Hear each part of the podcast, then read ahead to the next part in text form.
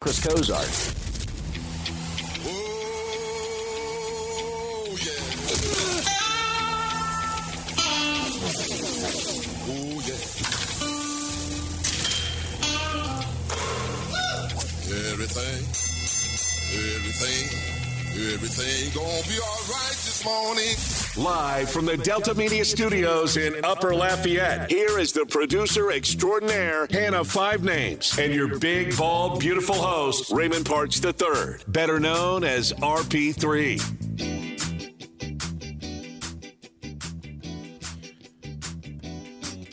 If only the Houston Astros could throw out Justin Verlander every day, they would never lose. Definitely wouldn't lose to the Seattle Mariners. Good morning. Welcome to RP3 and Company. I'm your big, bald, and beautiful host, Raymond Parks III. I'm joined inside the game studios by a joyful producer extraordinaire, Hannah Five Names. We got a lot to get to today. Lots to get to. We're going to be talking with Wes Reynolds from VSiN, the sports betting network created by Brent Musburger. Going to get thoughts on betting lines for the NBA Finals, which resume tonight, as well a little NHL playoff action. That'll be coming up at 8.30 today. At 8 o'clock, our friend Ken Trahan from Crescent City Sports will be joining us, get his thoughts on the New Orleans Saints and their OTAs. Also, Tulane hired themselves a new baseball coach. Will this be the guy that will bring them back to prominence? Bring them back to being a team that was one of the best college baseball teams, not only in the state, but in the country. That'll be coming up at 8 o'clock. And at 7.30, the Mad Dog, Mr. Hollywood Higgins, will be joining us, taking time off from the movie television set to talk the end of the LSU baseball season and where do they go from here. So we got three guests lined up for you today, all in the back end of the show. Ron Higgins, 7.30, Ken Trahan, 8 o'clock, and Wes Reynolds at 8.30. And we're going to talk about the Houston Astros, of course. We're going to talk about Joe Maddon being fired. We're going to talk about the Denver Broncos being sold for billions of dollars. Remember when I was told there was no money in NFL, that the owners were losing money during the pandemic? Uh huh. Sure, sure they were. I don't believe you. Of course, we'll take your phone calls. Game hotline is open. Always looking for that game changer of the week. Has someone rose to the occasion so far this week? Eh, producer extraordinaire shaking her head. Maybe not. So you have the opportunity to throw your hat in the ring.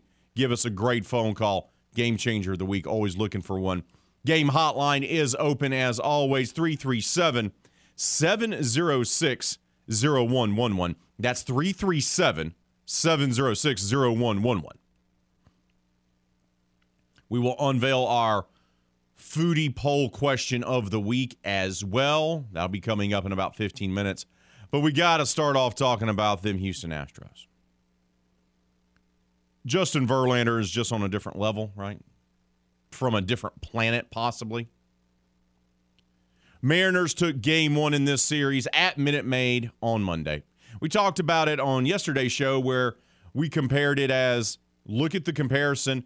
They're both five and five against each other this year, and they both have scored the same amount of runs. Exactly the same amount of runs. For whatever reason, the Mariners play well against the Astros, or the Astros play poorly against the Mariners. Maybe it's a little bit of both. Usually it is in these occasions.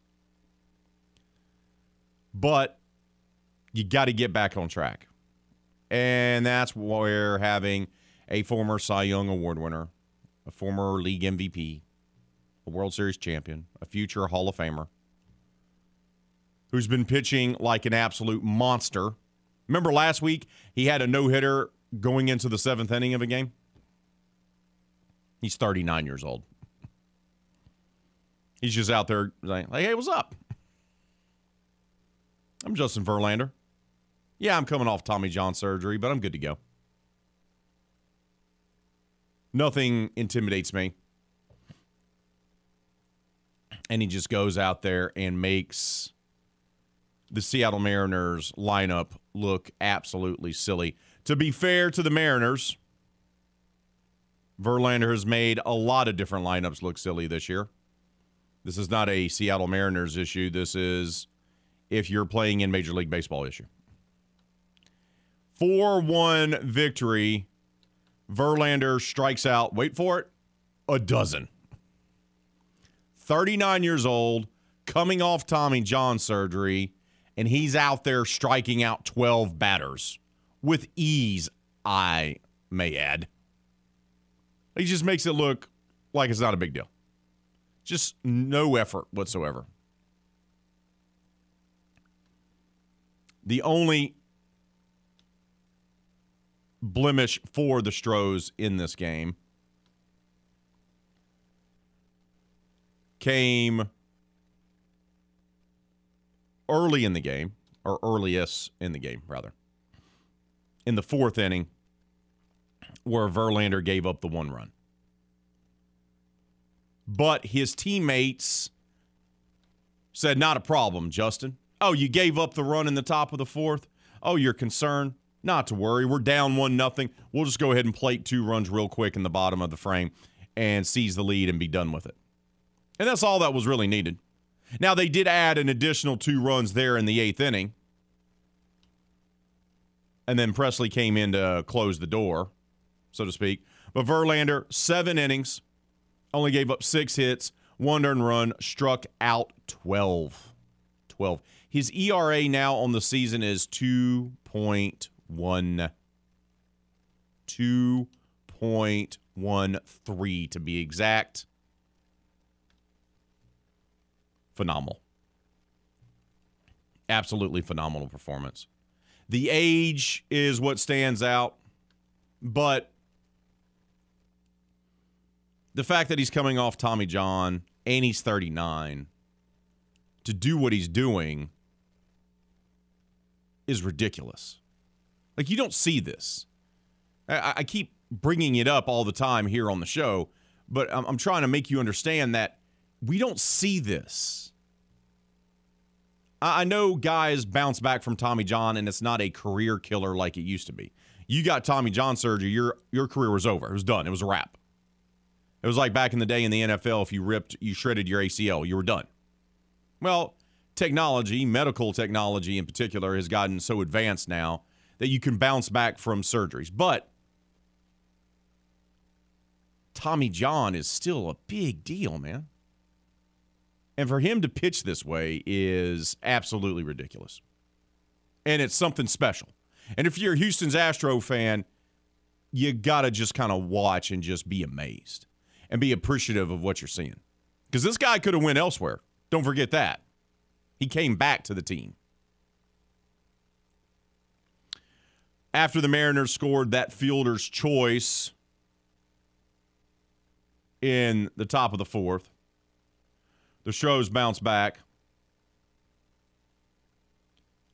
Tucker hit a single to left center field that brought in Alex Bregman. Then rookie sensation Pena singles to right center, scoring Yordan Alvarez. And then Alvarez, the big fella, you know, we jokingly talked about this with James Yasko earlier in the season, where we said, hey, could Yordan Alvarez hit 50 home runs this season? Well, uh, Yordan homered in the eighth. It was a two-run blast because Michael Brantley gets on, got on base like he always does, seemingly. And uh, yeah, Alvarez blasted yet another home run. And when he hits his home runs, they're not little, you know, line drive home runs over the right field wall. Like he hits monster shots. I, I still don't understand why people pitch to him. I'm still trying to figure that out. Yet they do. And look, Astros didn't need a ton of runs. When you have Verlander, you don't have to give him a ton of run support, right? Two, three runs usually gets the job done. Sure enough, they beat the Mariners last night, four to one. That's enough. You didn't even really need the two run blast by Alvarez late in the game in the eighth inning. That was just ended up being insurance runs. And everyone chipped in. It's one of those weird nights. Pena led them at the plate with the two hits, but everyone else just got one hit. Tucker, Alvarez, Breggs, Brantley, and Altuve. So it wasn't a monster performance at the plate for the Astros lineup. They didn't tee off on the Mariners pitching. Mariners pitching was actually pretty good. Flexen gets tagged with the loss, but he pitched six and two thirds, scattered five hits, only gave up the two runs, didn't have great control, only struck out two. But the Stros get the job done. Good inning of work by Montero as the bridge between Verlander and Pressly. Pressly comes in, strikes out two of the three batters he faced to pick up his save. Sometimes he gets a little shaky, but most closers do.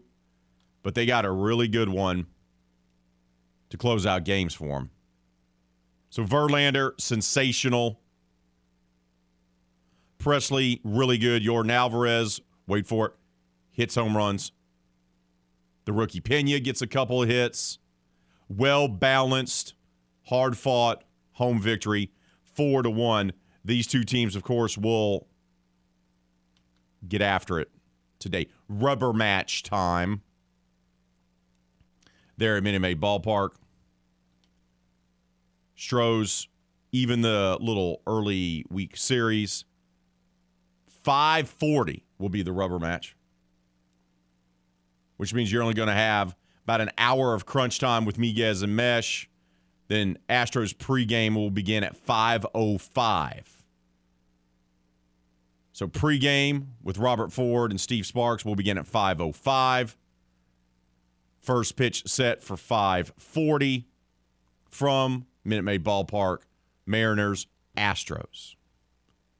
And the Astros, well, they continue just to keep rolling.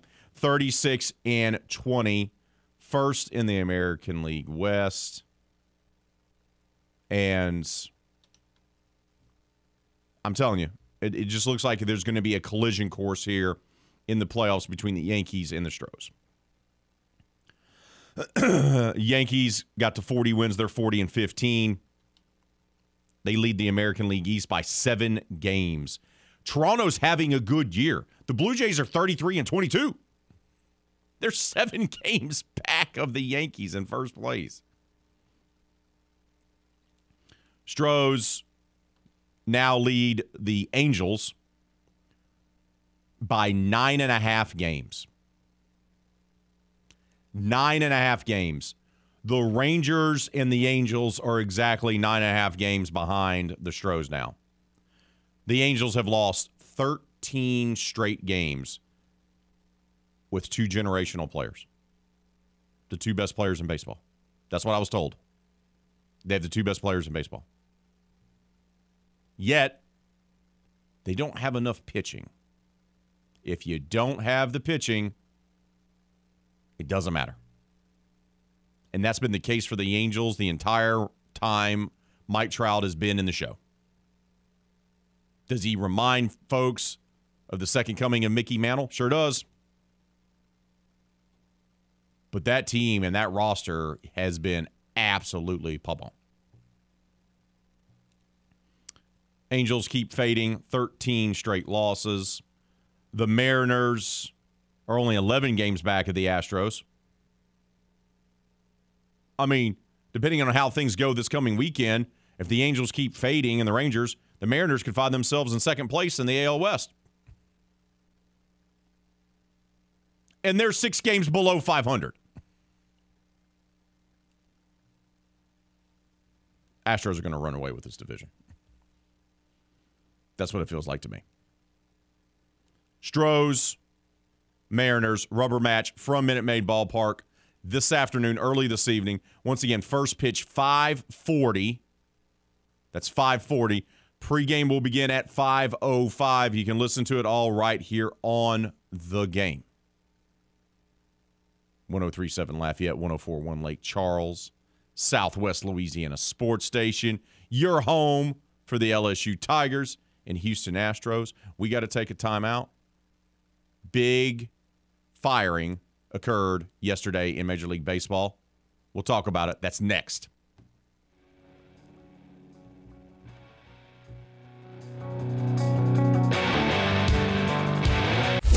Sign up right now for the Game Rewards Club at 1037thegame.com so you can score tickets, gift certificates, and more. This is the game 1037 Lafayette and 1041 Lake Charles, Southwest Louisiana's sports station.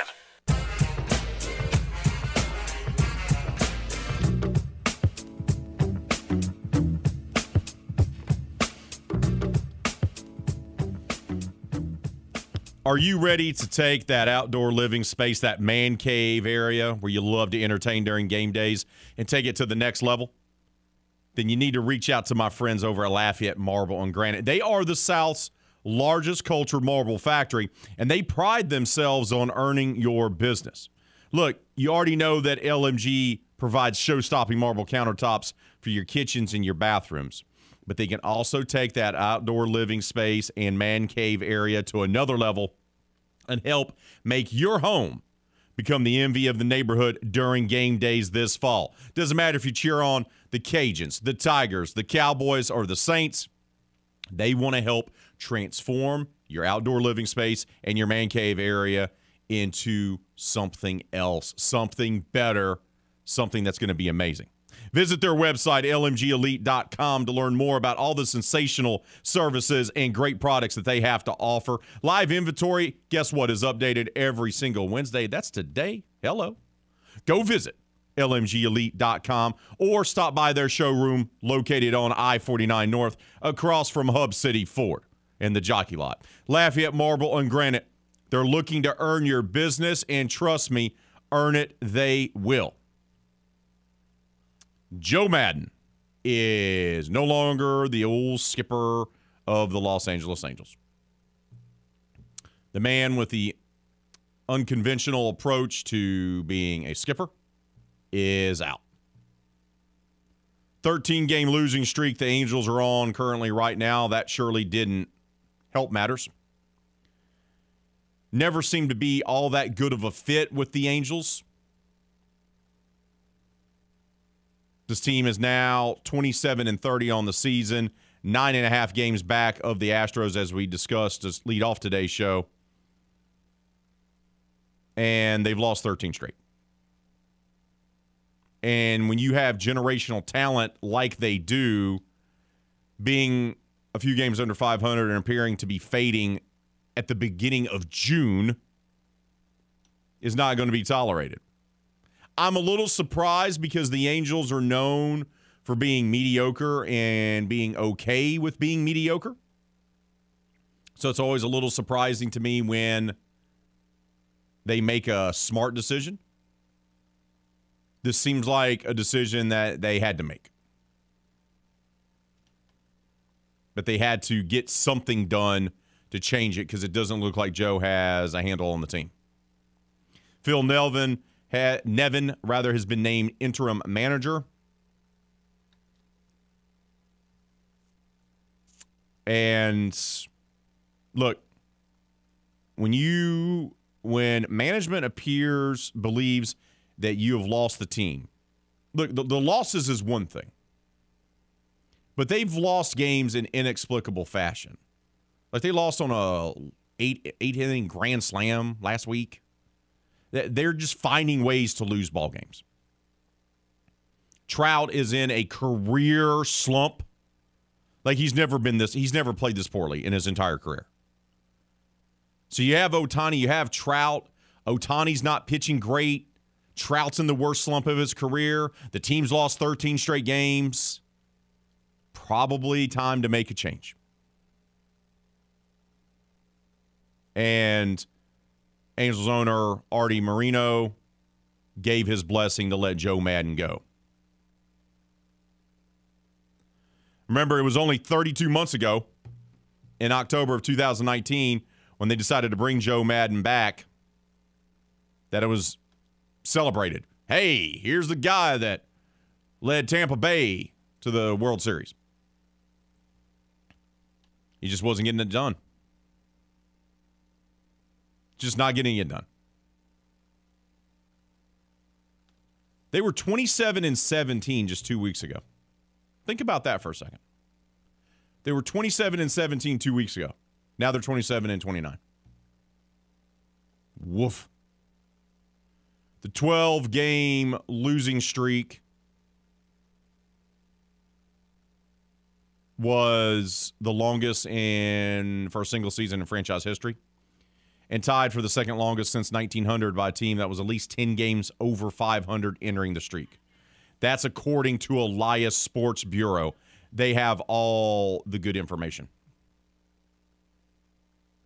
Once again, the second longest losing streak for a team since 1900, especially for a team that was above 500, at least 10 games above 500 entering the streak. That's not great. And they've been bad in everything bad in fielding, bad at hitting, bad at pitching. All three phases of the game, the Angels have been awful. Maddon, 68 years old, more than likely he's done in his career now. He was in his third season with the organization. He spent a lot of time with the organization in the minor leagues as a player and as a coach. And he was Mike Scioscia's bench coach on the 2002 World Series team. And then he had a great nine year run with the Tampa Bay Rays where he won two Manager of the Year awards. And then in 2016, he led the Cubs to their first World Series championship in more than 100 years. But it just never, never panned out with the Angels. Just never worked, never clicked. That small market magic that he had in Tampa, he wasn't able to bring it, or learning how to deal with all the personalities and egos like he did in Chicago during the Cubs World Series run wasn't able to make any of that happen. Looked done. Now, COVID, of course, shortened the 2022 uh, 2020 season. And that was kind of a sign of things to come. Because remember that year, 16 teams made the postseason because of COVID? The Angels were not one of them. But the next year, hey, Shohei Ohtani. It's Ohtani time. Great two way player, pitcher, hitter. Historic season. But Trout was out with injuries. Anthony Rendon was out with injuries. And they had their sixth consecutive losing season. Dominant start to this year, but they've already faded. And now they're tied for second in the division, and they're now below 500 while the Astros are speeding away in the AL West. So, Angels make a change. Will it matter? We'll see. Well, and once again, this is not all Joe Maddon. It, just isn't. This is an organization that's been on the downturn for quite a while. They do not know how to manage their talent. They do not understand how to tackle free agency properly. They give out bad deals for aging players, and they don't understand how to build a roster with pitching. And this has been going on for a decade. For a decade. So this isn't a Joe Maddon issue, even though he may be washed up. This is an Angels organizational issue where they don't understand how a Major League Baseball team is ran. And I've said it before, they are going to waste Mike Trout, and they're going to waste Ohtani. And we're going to look back and go, wow, those two guys were two of the best players of their generation. Yet they never won a playoff series. Or in Ohtani's case, hasn't even been to the playoffs. Angels fire Joe Maddon. Phil Nevin has been named interim manager. as they're now a full nine and a half games behind the Houston Astros in the AL West, and they are riding a now 13 game losing streak, their longest in franchise history. Foodie poll question of the week time. This was inspired by our guy, Steve Wiley, who joined us for an impromptu conversation last week during our foodie poll question of the week. Last week it was about fair food because of the Cajun Heartland State Fair. This week it's about ballpark food. What is your favorite ballpark food? When you go to the park, you taking the kiddos, you're just going with the fellas to catch some baseball. What's your go-to ballpark food? Is it a hot dog? Is it a soft pretzel? Is it peanuts? Or is it nachos? We want to hear from you. It's our foodie poll question of the week. Right now, tied for first, hot dog and peanuts at 36%, 28% for nachos, no votes yet for soft pretzels. JPK the OD says hot dog. They try the tried and true classic chili, cheese, and mustard. There shall be no other toppings accepted. No nachos. Nachos suck. What? I love hot dogs, but nachos do not suck. Oh, JPK the OD. Living dangerously there, my friend. Ever seen anyone catch a foul ball with a tray of nachos in one hand? Beer? Yes. Hot dog? Yes. Nachos? No. Nachos suck. This man is doubling down on the nachos suck. Doubling down. Oh, JPK. Steve has replied with a throwing up emoji. So apparently, Steve does not care for hot dogs, soft pretzels, peanuts, nachos, or going to the ballpark. I need clarification, Steve. Are hot dogs, soft pretzel, peanuts, and nachos not fancy enough for you? We know Steve likes fancy food. He likes those fancy dishes. Do we need to add caviar to this list somehow? Maybe some sushi. No, I don't. I don't care for sushi. My wife loves it. I don't care for sushi. It's a discussion for another day. Maybe next week that can be our that can be our poll question of uh, sushi. Come on, man.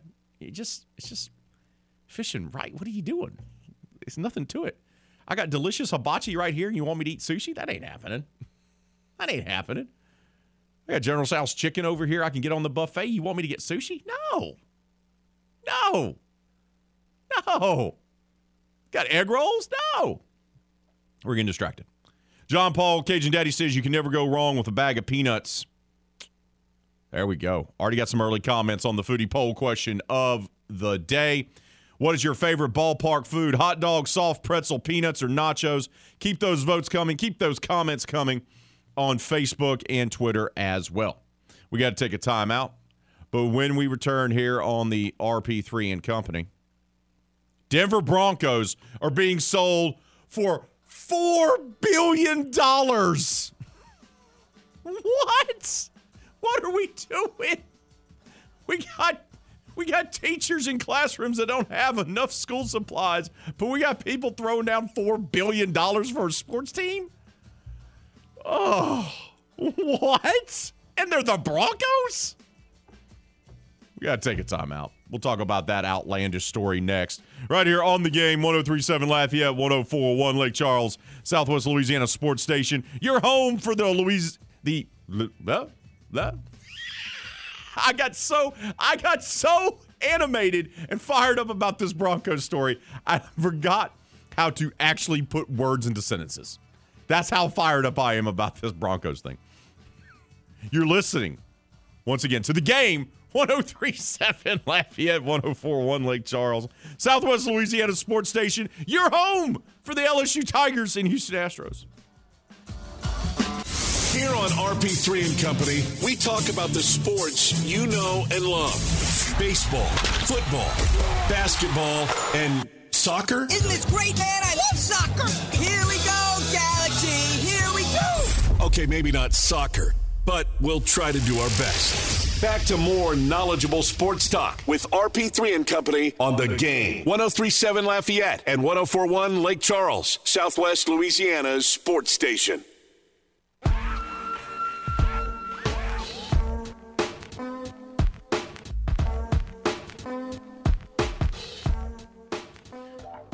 Oh, Trail's putting on a free all day event this Saturday at Cafe 20.3 at 1500 General Mouton. In addition to free paddling, there's also going to be a party featuring live music to help out the Mile Zero heroes by raising awareness and funds to build a new Teat Fur Park and boat launch at Mile Zero on the Vermilion River. Donations and sponsorships are, of course, welcomed. Trail will match up to $20,000 in donations. That's right. Trail is going to match up to $20,000 in donations. For more information, go visit www.latrail.org. That's www.latrail.org.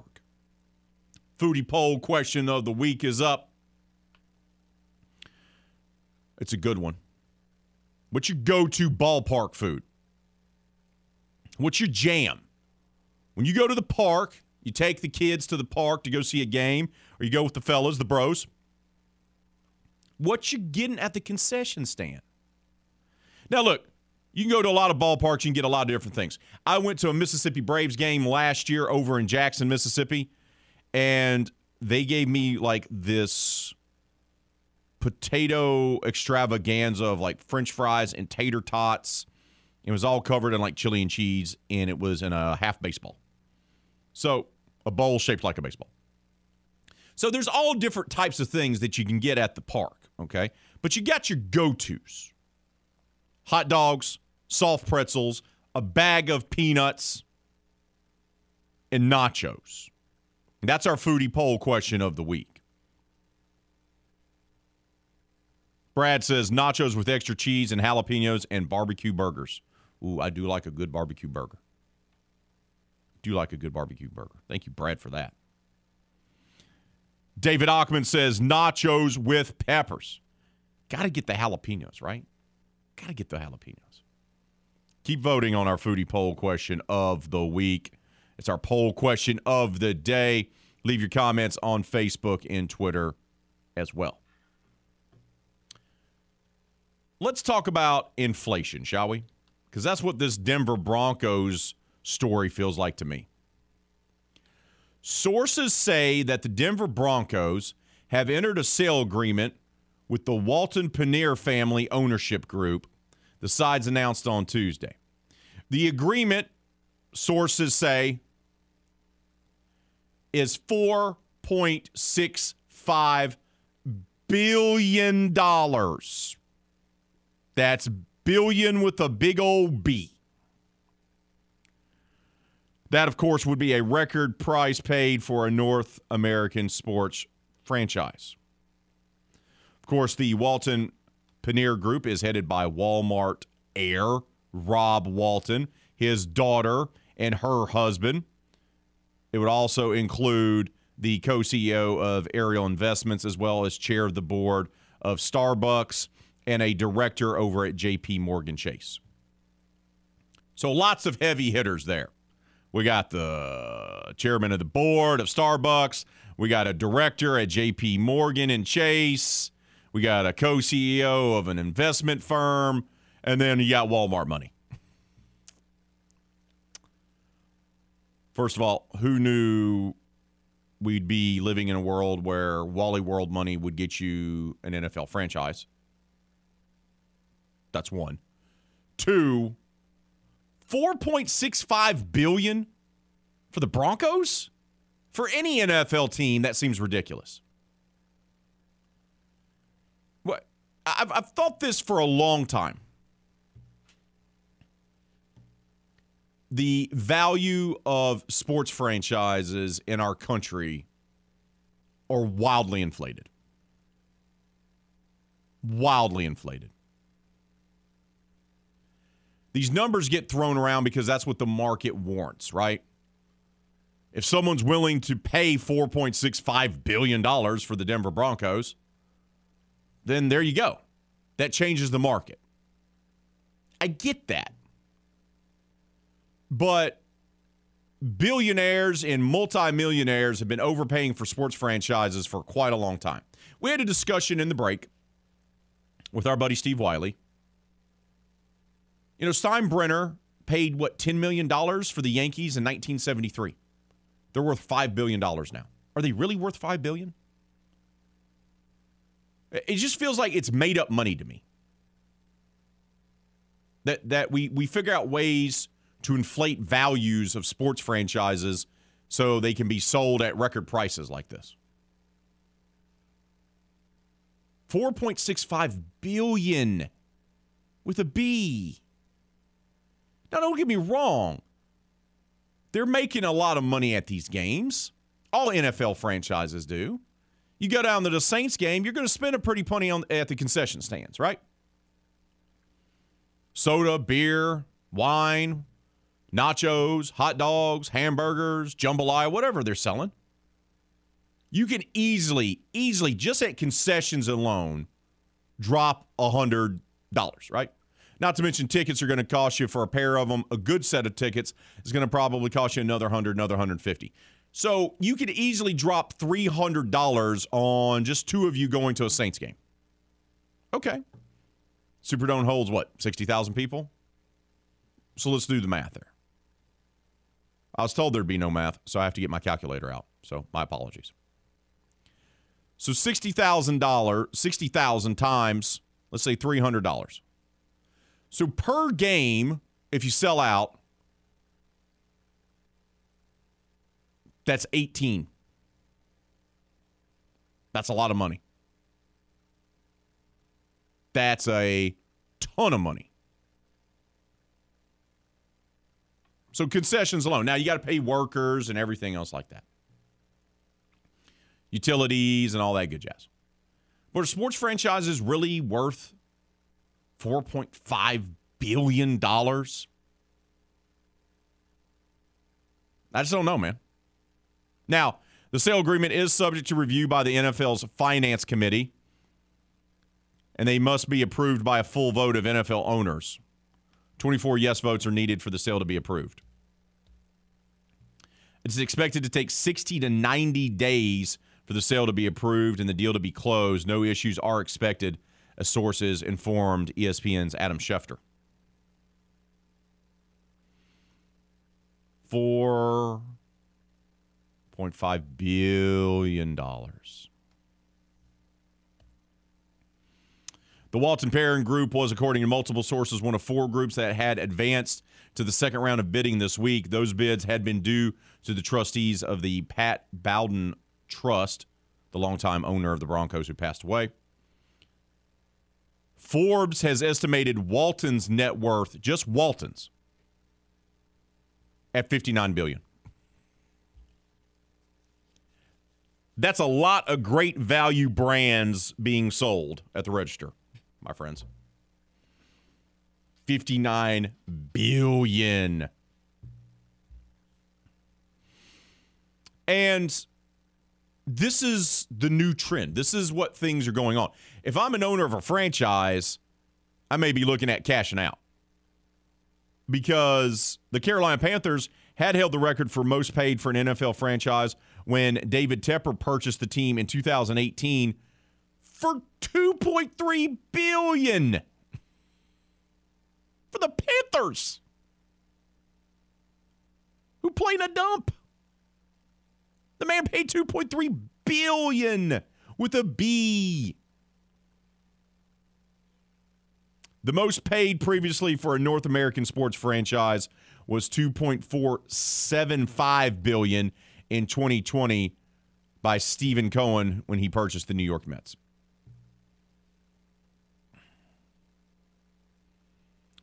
a group led by Todd Boehly, who has interest in the Dodgers and the Lakers among his vast portfolio. Always love people with vast portfolios. Recently purchased Chelsea in the English Premier League. Hey, soccer talk. For more than five billion. Woof. Lots of money going out there. Are, are, are these franchises really worth three, four, five billion dollars? I guess. If people are willing to pay it, I guess they're worth it. But unbelievable. Denver Broncos reached sale agreement once again. a uh, $4.65 billion. It's billion with a B. Got to take a timeout. When we return, we will update the poll question of the day, wrap up hour number one, and get you set for hour number two of RP3 and Company. You're listening to the game. 1037 Lafayette, 1041 Lake Charles, Southwest Louisiana Sports Station, your home for the LSU Tigers and the Houston Astros. Want to join in the discussion with RP3? Then just give us a call on the hotline. You know the number. two, four, niner, five, six, seven, eight. I can't hear you. You're trailing off. And did I catch a niner in there? Were you calling from a walkie-talkie? No need to be embarrassed. Just call us at 337 706 0111. Back to more RP3 and Company on the game. 1037 Lafayette and 1041 Lake Charles, Southwest Louisiana's sports station.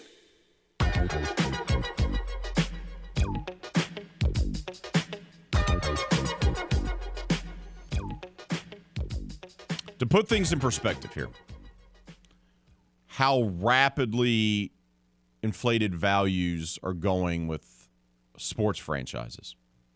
Credit our research and development department. Shout out to Steve. The Saints are currently valued at 2.48 billion. They were purchased in 1985 for 70.2 million. In the last 5 years, or what they call the 5-year change in value, it's increased by 63%. Television money is doing all this. And we, we talked about it when we talked about these broadcast teams and how much money that these networks are spending on broadcast teams to broadcast NFL games and they're throwing around huge contracts and everything like that and you're like what is this about they're throwing away they're throwing around so much money that it's inflating the market. I mean, they have the money to use. These networks have so much money because of ad revenue coming in. Advertisers are spending the money because they want to be part of the NFL broadcast. That in turn allows the NFL to jack up the prices on how much it costs to broadcast their games. And now teams are worth far more than they probably should be. We're talking four or five billion dollars for a sports team. What? What? In the last five years, it's gone absolutely berserko. Bananas, as they like to say. Is that still a term that we're using? We're still using it. We're still allowing the term that Gwen Stefani decided to put into the lexicon? Okay, just checking. Foodie poll question of the day. What is your favorite ballpark food? What's your go to when you go to the ballpark to watch a game? Is it a hot dog? Is it a soft pretzel? Is it peanuts? Or is it nachos? And apparently, JPK, the OD's stance against nachos has inspired you to rally against him. Maybe that was his secret initiative all along. 42% of you say nachos is your go to. 25% of P say hot dog and peanuts. 8% say soft pretzel. Hart on Twitter says there's one clear and obvious answer. If you picked anything else besides it, well, it's nachos. Best decision. How do you like my pun, RP3? Thank you, Hart. Steve has done the uh, follow up that I've asked for. He had the throwing up emoji, and I wanted to know was that because of going to the ballpark, period, or was that because of any of the uh, the choices? And Steve has clarified. Better to eat a meal before you go to your favorite sporting event. Your wallet and your psyche will appreciate it. Best I ever had was that UL spring game that served crawfish. Dumped a few on the ground when my buddy Jake Delhomme threw a 50-yard touchdown in an alumni game. Well, that's that's a bit of a flex by Steve, and I'm going to allow it. So Cajun 25 says nachos are the best, loaded with chili cheese and jalapenos with a nice cold beer. Mmm. Keep those votes coming. Keep those comments coming on Facebook and Twitter. Hour number one in the books. Hour number two coming up. right here on the game. 1037 Lafayette, 1041 Lake Charles, Southwest Louisiana Sports Station, your home for the LSU Tigers and Houston Astros.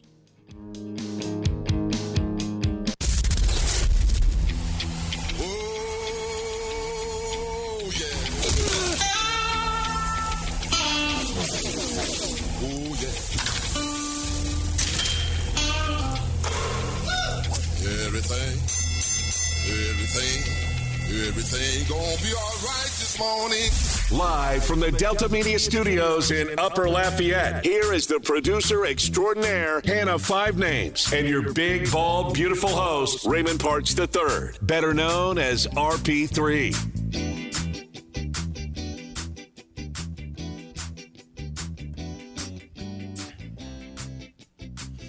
Ooh, 703 has arrived. Let's get some dancing on.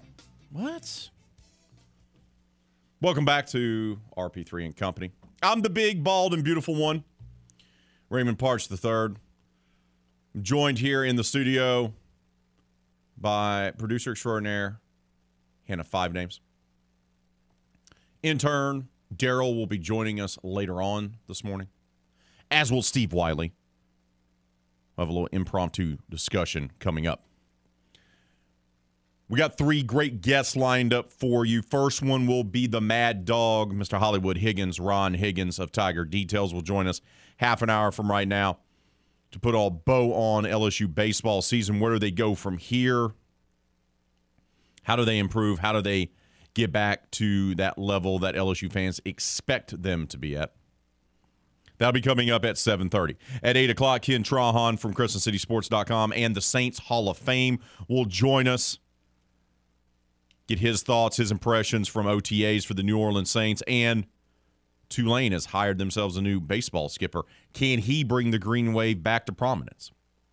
And then at 8.30 today, Wes Reynolds from VSiN, sports betting analyst, will break down the NBA Finals, all the bets that you need to know there. So that's what we got coming up here in the final two hours of RP3 and Company. Houston Astros get back in the win column last night. Justin Verlander strikes out 12 in seven innings of work, gives up only one run on a fielder's choice, nonetheless, as the Stros beat the Mariners 4 to 1. They didn't need a ton of hits in this ball game, but Alvarez gave them the insurance two run blast there in the eighth inning to continue his tear.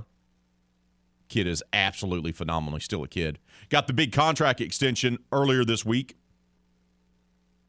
Half the team showed up for the press conference for that. That shows you the bond and the brotherhood that the Astros have. Altuve and others were there to support their young star, their young teammate. Pena, two hits in the ball game. He led the Stros with two hits. He was the only player with multi, uh, multiple hits in the game. They didn't need a ton of production at the plate because you had Verlander on the bump. Two years removed, nearly two years removed, rather, from Tommy John surgery. He is playing at a ridiculous level right now. 39 years old, coming off Tommy John. Amazing. Just an amazing performance all around. And he looks like he's on the fast track to win the Cy Young. Now, whether or not he does, look, still plenty of baseball left here. But Verlander is pitching as if he is the best pitcher in baseball yet again. And when you have him out there, you know you have a chance to win the ball game. Rubber match will be today, later today, early evening first pitch, 540. Pregame will begin at 505. So we'll have crunch time with Miguez and Mesh. That'll go from 4 to 505 and then they'll turn you over to Steve Sparks and Robert Ford with Astros pregame, which will begin at 5:05. First pitch 5:40 from Minute Maid Ballpark there in Houston. The Stros now have a nine and a half game lead in the American League West over the Los Angeles Angels and the Texas Rangers, who are now tied for second. The Angels lost their 13th straight game, a franchise record, yesterday, and that was after they fired Joe Maddon as their skipper. Fire the manager, didn't matter, they still lost. Joe Maddon, who led the Cubs a World Series title. Some would argue they won the World Series title despite his decisions in the World Series. But that's a discussion we can have another day. But Maddon led those great low budget Tampa teams to the World Series, won a World Series title with the Chicago Cubs, never was able to make it work in Anaheim. The COVID shortened season when they led in essentially every team in Major League Baseball into the postseason. The Angels did not. Last year they had Ohtani. It didn't matter, despite his historic season in comparisons to Babe Ruth. They couldn't win. Trout was banged up and Rendon was banged up. Oh, and they don't have a pitching staff. And they started off super strong this year, and they have just cratered. And we're talking it's June the 8th, and the Angels look like they're heading towards the bottom of the division. You have one player that's compared to Babe Ruth. You have another player that's compared to Mickey Mantle. Yet you can't win. That's not the players. That's not even really the skipper. That's poor front office management, and that's poor ownership. They've wasted Mike Trout's career. They'll do the same with Ohtani. They caught lightning in a bot- bottle back in 2002, 2003 when they won the World Series. They've never been able to replicate that. And they've spent money and they've given out big contracts, bad contracts. Torii Hunter, Albert Pujols. You can go on and on. And their farm system obviously is good enough because they brought up Mike Trout and they brought up Ohtani. But they are awful. They're an awful run organization. Joe Maddon out. Doesn't even get through his third year. He's fired as the Angels continue their free fall in the standings. NBA playoffs, NBA finals in particular, will tip back off tonight. First two games, what do you make of it? Uh, like, it, this is a trend that we've had during these NBA playoffs where we've had series filled with games that are decided by double digit scores. It hasn't been the most competitive or compelling NBA playoffs this year. I think we can all agree to that. Is there a reason why that's happening? And how does that impact how you bet on it? I'm going to ask that question when Wes Reynolds joins us from VSiN later on today. Because it's wildly unpredictable. First two games are in the books. The series is tied 1 1. Steph Curry is obviously setting the tone for Golden State. Clay is still not right. He's not, Clay is not the player he was before the injury, especially on defense, you can tell. That's a nice little mix, mix match there. Mismatch, rather, for Boston, especially with not Jayson Tatum, but, but Jaylen. That's a good mix uh, mismatch for them. But what's going to happen here? Game three is tonight in the NBA Finals. Who's going to take control of this series? Did Golden State wake up after losing game one, after they bounce back? Or will Boston have a ton of energy playing at home? And here's the other thing about this we still haven't had a great game, really, in these playoffs, a vintage, just awesome performance by Jayson Tatum. Still haven't really had that. Or, or is he due? He, he's definitely due. Will it happen in the finals against the Warriors? We'll find out. So, NBA Finals, Houston Astros, Joe Maddon gets the axe. And then the Denver Broncos are reportedly being sold to a group led by the Walmart heir for $4.65 billion. It's it's like Scrooge McDuck money. It's so much money I can't imagine I, I just can't imagine. Like, I, I'm I struggle to imagine someone sitting down at a table and going, okay. Like, I get anxiety about buying a car, which is a big purchase for yours truly. We recently had to buy one. It's a stressful situation, and I don't like giving them my money. I can't imagine sitting at a table and going, okay, let's sign the paperwork. Yes, we are going to buy your team for $4.65 billion. Like, what?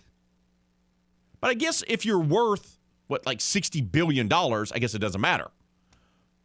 $4.5 billion doesn't matter to you. Apparently, I've been told, I heard reports that the. the Walmart heir sold some acreage in Aspen to kind of get it over the top. what? What? Just what? These franchises, I'm telling you, man. I'm telling you. In reality, these franchises are not worth four and a half billion dollars. There's not. You've seen value for sports franchises, in particular North American for- sports franchises, accelerate in the last five years by like 50, 60, 70%. There's no way they're worth that much. I get it. There's such an influx of TV money where these broadcast companies are spending billions of dollars to have the rights to broadcast games. And heck, if in the NFL, they have multiple deals, right? You can watch games on CBS, NBC, ESPN, Amazon Prime now this coming year, NFL Network. Now, NFL owns NFL Network, but you get my point. You have four different television companies, television entities coughing up billions of dollars in contract money just to have the rights to broadcast games. So I get where the money's coming from. I understand that. I'm not the village idiot, so to speak. I understand why this is happening because the television money that's coming in for the broadcasting rights is fueling the growth of the values of these franchises. But if you're like me and you spend any time in college stadiums or NFL stadiums covering events, I can guarantee you a lot of these owners aren't putting money back into their venues. These teams may be valued four and a half billion dollars, but I can guarantee you they're not playing in venues that are that way. And here's the great thing about this. Here's the thing that I love more than anything is that they have convinced us, and I say us, the sports fans that live here in these states, the states that make up the United States of America. These owners, credit to them, the ultimate hustle job. They're buying franchises or selling franchises for billions of dollars, right? Panthers were sold a couple years ago for more than $2 billion. We're talking the Carolina Panthers. Billions of dollars. And these billionaires are buying these franchises, and they're worth billions of dollars, right? Yet, they get the taxpayers to foot the bill for building stadiums. Isn't that just the stupidest thing you've ever heard? And yet we all do it. Every state across the board in this great union of ours just says, okay, we won't spend money on raising teacher salaries or paying for school repairs, but man, if we can make a repair to the Superdome, sign us up. Will you give us our? We'll give you our money all day long. Think about that. These teams are owned by billionaires, and they get us, the taxpayer, Joe Schmo, working a nine to five job, listening to the big, bald, and beautiful one talk sports every morning on the drive to work. They get you to foot the bill for their stadium. So they don't even have to pay all they need to pay for their stadium. I mean, just think about that. And they're getting all this money. They don't even have to invest into their teams. Whether that's Major League Baseball or the NBA or the NFL, you can own a team and really not invest money into it and just let it be mediocre because there's enough money coming in that you don't have to do anything else. Oh, and by the way, you'll get your local taxpayers, your local residents to foot the bill on paying for the stadium, one, and they'll foot the bill for all those concession prices that you gauge that you shoot up high in the air and you can charge as much as you want for tickets because we'll buy them. So the reason the other part of that, the reason why these franchises are worth billions of dollars, yes, television revenue is a big part of it, but it's also because of us. Because we go and buy their jerseys, because we'll pay $300 to go watch a game we can watch on television. We'll go do that in person. We'll go drop 50 to 75, $100 on the concession stands. So, oh, and we'll pay extra in taxes to help build properties, to build new stadiums, or to pay for renovations for stadiums. Yay! I mean, the least they, the owners could do is invite the fans up for like, you know, a game to like one of the big box suites, right? Have us come hang out there, get to sample some of the buffet food. Just saying. It's the least they could do. Speaking of concessions, poll question of the day. It's the foodie poll question of the week. We asked you, what's your go to? What's the go to? What's your go to jam, so to speak, when you go to the ballpark? What do you need? What's the item that you make sure you scratch together enough money to go get to enjoy the game? Is it a hot dog? Is it a soft pretzel? Is it peanuts or is it nachos? And 38% of you are going with nachos. 24% a piece say hot dog or peanuts, and 14% say the soft pretzel. Darren, number one Raging Cajun fan of RP3 and Company, he still holds that title. I have yet to take it away from him. Any man that drives multiple states to go see the Cajuns play, boom, number one Raging Cajun fan. Darren says, I have kids, so the rule is eat first, but I hear dad can can I get a candy all game long in my ear? I Made a mistake and didn't eat last year at the UL versus Texas game and spent like $150 on food. My personal favorite, though, is the hamburger to answer the question. Yeah, yeah. See, if you got the little ones, the what you have to do, rule of thumb, eat before you go to the game. Have a small meal, right? Grab some fast food. Let the kids have the happy meal, if you will. Put food in their belly. That way they're not going crazy during the game because they're going to ask for everything. Cotton candy comes by. Go, oh, cotton candy. Want a hot dog. Want nachos. Yeah. They're going to want it all. Got to put some food in their belly beforehand. That way it's a little bit cheaper on you. Douglas says, eat before the game, then pound down multiple beers. I respect that. Keep those votes coming on our poll question of the day. Keep those comments coming as well. Leave them on Facebook and the Twitter. We got to take a timeout. More RP3 and Company coming up right here on the game. 1037 Lafayette, 1041 Lake Charles, Southwest Louisiana Sports Station, your home for the LSU Tigers and Houston Astros. Do you think RP3 is the only nickname Ray has? Think again. There was Little Vaynant. There was Little Foot, Little Bubba. There was LD, which stood for Little Dufo. There was Ray Dog. There was Ray Diggity Dog. There was Fish. There was Fish Face. There was RP3. There was even Ramundo from El Segundo.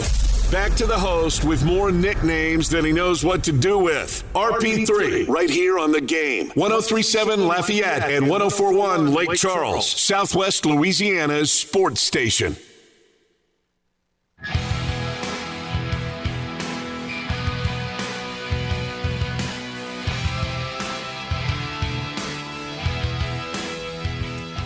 Oh, if you want to see the Houston Astros in person, then you need to listen up. Our latest Astros Weekend Getaway expires today. That's right, today.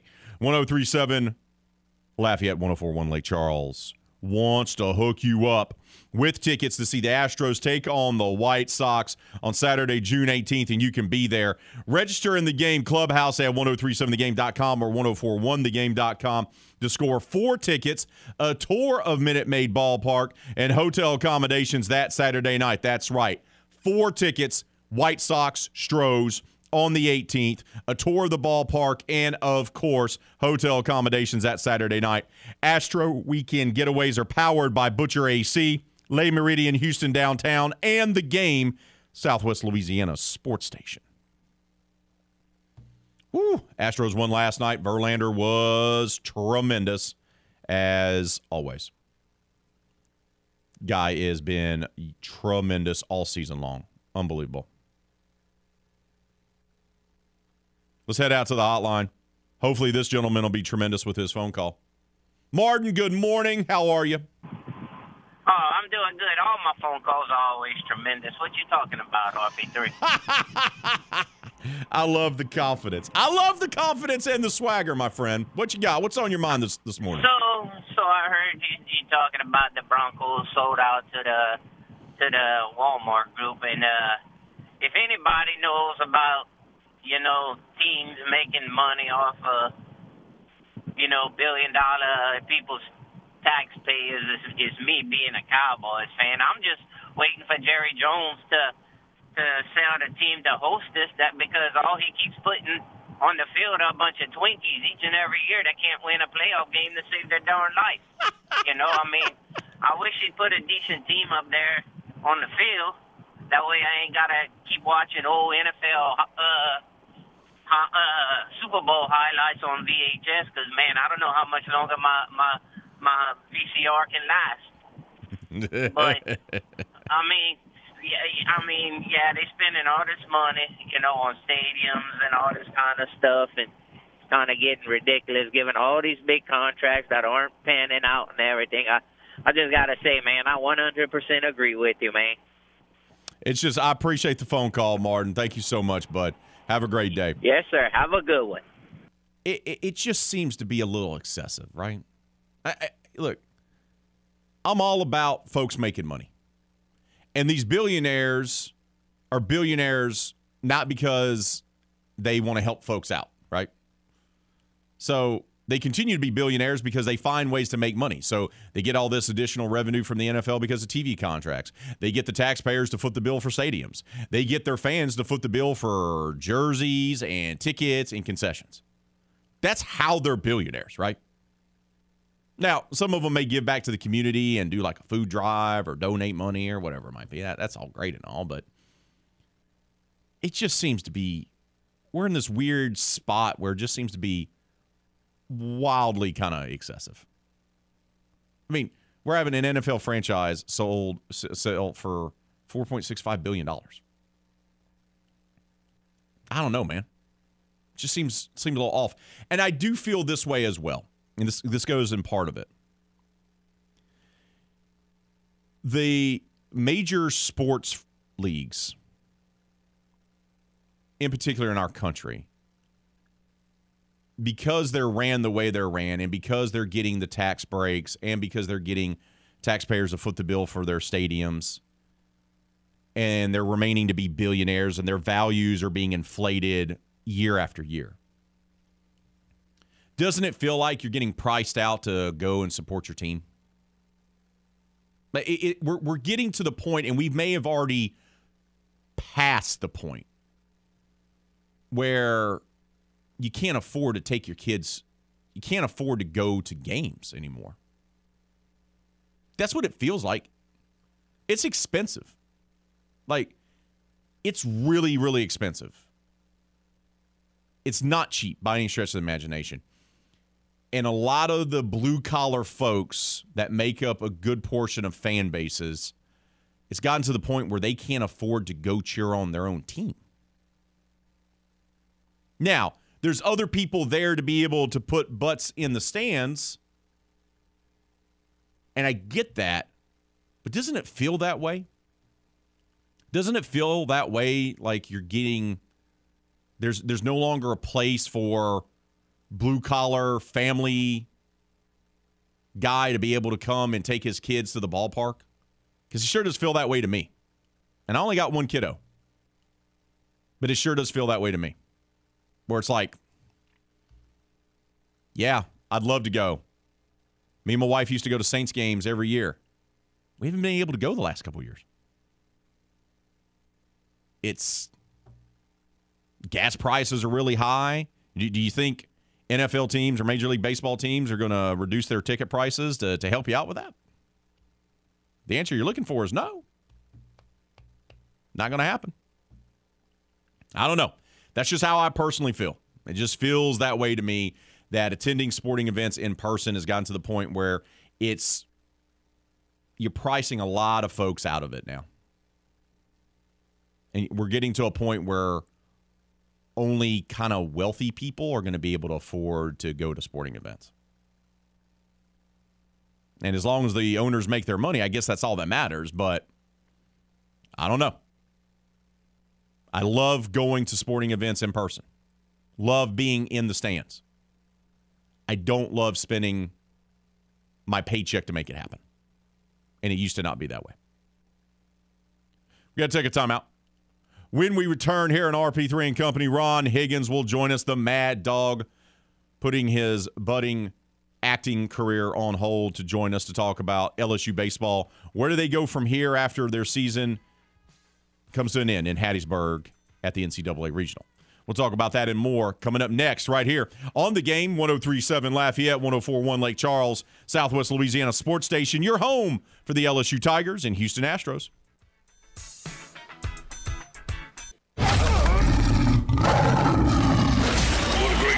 Half the week is in the books, which means it's time to talk Bayou Bengals with Tiger Details columnist, the Mad Dog himself, Ron Higgins. Here is Hold That Tiger on RP3 and Company.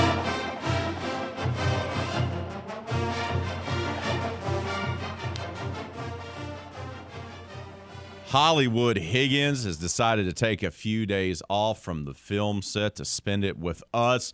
And I feel privileged to be talking to him once again. Good morning, my friend. How are you today? I'm great. How are you?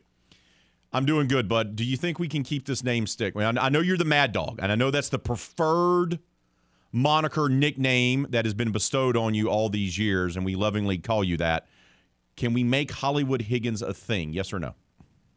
Uh, yeah, because I'm, I'm, gonna keep doing this. So yeah, this week, uh, let's see, this week I was a, a, a, guest at a high society cocktail party. No, that was last week. This week I was a, I was at a, a, a funeral for witches, and, and, and yesterday I was a pedestrian uh, outside uh, I guess, a, a post funeral gathering for witches. So, so okay, so you, you're getting you're you're doing all your extra stuff. Have you set a line yet? Have you earned your SAG card, my friend? No, I have not. You know, and if if I if I want to do that, I have to pay three thousand dollars for a SAG card. What?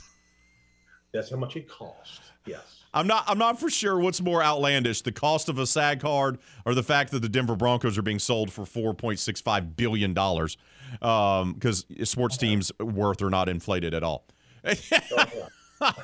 exactly. Yeah. So I, I, can get by without speaking. I can, you know, I can pantomime. You know, I just, uh, yeah, three thousand dollars I, I can't. I, I can't wait to watch this show because I'm going to be watching for you the entire time. All right, bud. So let's get right to it. You said, look, this is not going to be an easy regional for LSU to win. You and I discussed this last week because Southern Miss had some quality pitching. And sure enough, the team that had the better pitching had more depth with their pitching staff, ended up winning the regional. What was your biggest takeaway from the Hattiesburg regional? Pitching, you know, it caught up with them finally. I mean, I mean, it catches up in regionals. If you don't get quality starts from your starters, uh, you're going to get, you know, it'll catch up with you. The thing is, you know, going into the last game on uh, on Monday, LSU had used seven pitchers in two games. Southern Miss had used the same amount in three games. I mean, the game they won on, on Sunday to get to the LSU game to, to uh, the consolation game to play LSU.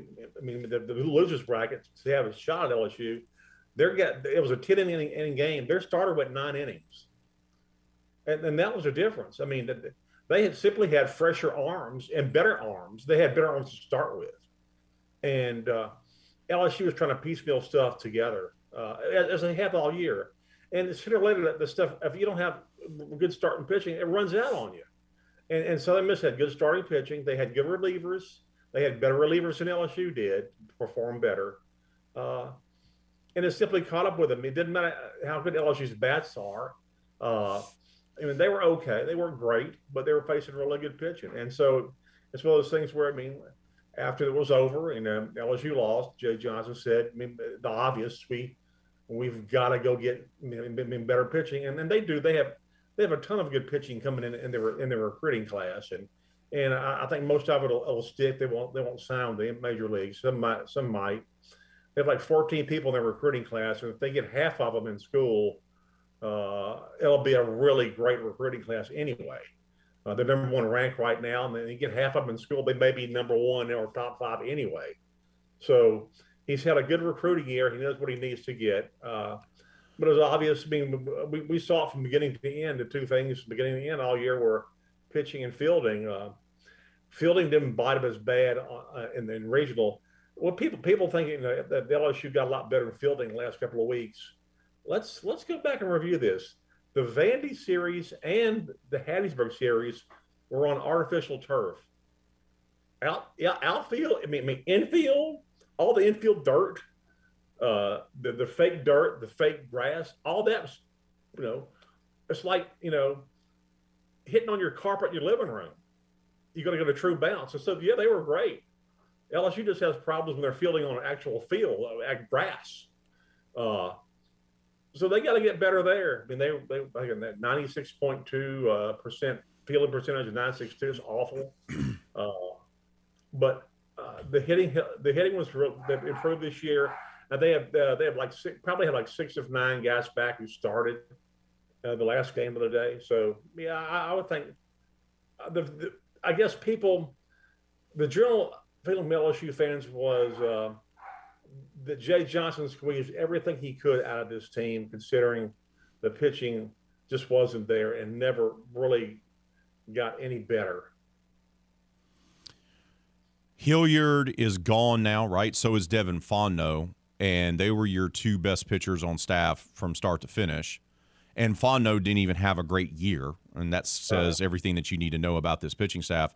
So, who's going to step up? Who's going to be the guys moving forward that they can count on? Is it going to be all new players, transfer portal guys, recruits? What's it going to be for the pitching? All new players, all new players. I, can't see anybody on this staff that I was over, overly impressed with. I mean, there wasn't anybody on this year's team. Uh, I mean, Rosamond at times, and then then he, you know, he, you know, last game he didn't have anything. Uh, last couple of couple of times, uh, I think it's be all new people. I think it'd be all new staff. Uh, I mean, I mean, honestly, some guys uh, on the staff really I, may not be back. They then, you know, as far as they may tell them we don't want you back. Uh, you know, uh, you know, the, the, guy who was their starting pitcher opening night was horrendous the rest of the year, Blake Money.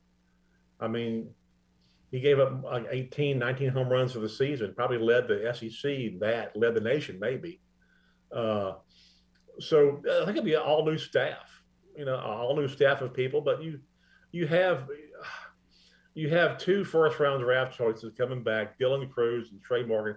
And Trey Morgan had a hell of a year despite having a, a, a a knee injury and a, a, leg brace that he couldn't really run like he wanted to, but he had a hell of a year. They, they, just, they got to just get better. They've got to get better at pitching and they've got to get better uh, at the infield. I mean, uh, 32 of their errors this year were committed by their shortstop and second baseman, 18 by Jordan Thompson and 14 by Cade Doughty. I don't think Doughty be back. Uh, I, th- I, think he's draftable. He's and he had a good year hitting the ball. So uh, they're they, everybody knows that their pitching and their fielding have to get better, but that they that they they feel good. They they got honestly, I mean they. I've never seen a team with having no starting pitching win 40 games. That's just hard, and then get to uh, the precipice of of, of, uh, of really uh, going to a super hosting a super regional, which by the way is going to be a hell of a super regional. Ole Miss and Ole Miss and Southern Miss. That's like a in-state civil war. Uh, uh, and all the Mississippi State fans, of course, are pulling for Southern Miss. So, Of course, of course. yeah, yeah. So obviously they're going to have to rehaul the pitching staff. How do you fix defense though? I mean, uh, uh, pitching you just go get better pitchers, right? You go sign them. You have to develop them. That's a big part of it, Ron. But defense is. I know they practice. I know they worked on getting better defensively. How do you fix poor defense? I don't know unless you unless you find people who are, you know, you don't convert to like shortstop or but from another position. If you go find yourself uh, who's a somebody who's a true shortstop in high school, I mean, and, and you can make them a true sh- shortstop in college. I think a lot of times, I mean, I know in the past, uh, you know, Mainieri converted other other positions into into infield positions, and I don't know if that works so well. Uh, but they they've got to do got to do better. I mean, they, they they've got to do better at their their positions. I mean, they've got to get. I mean, the the, uh, the only infielder really you know worth a damn as we know is Trey Morgan, and and God knows how many more games LSU had lost without Trey Morgan at, at first base.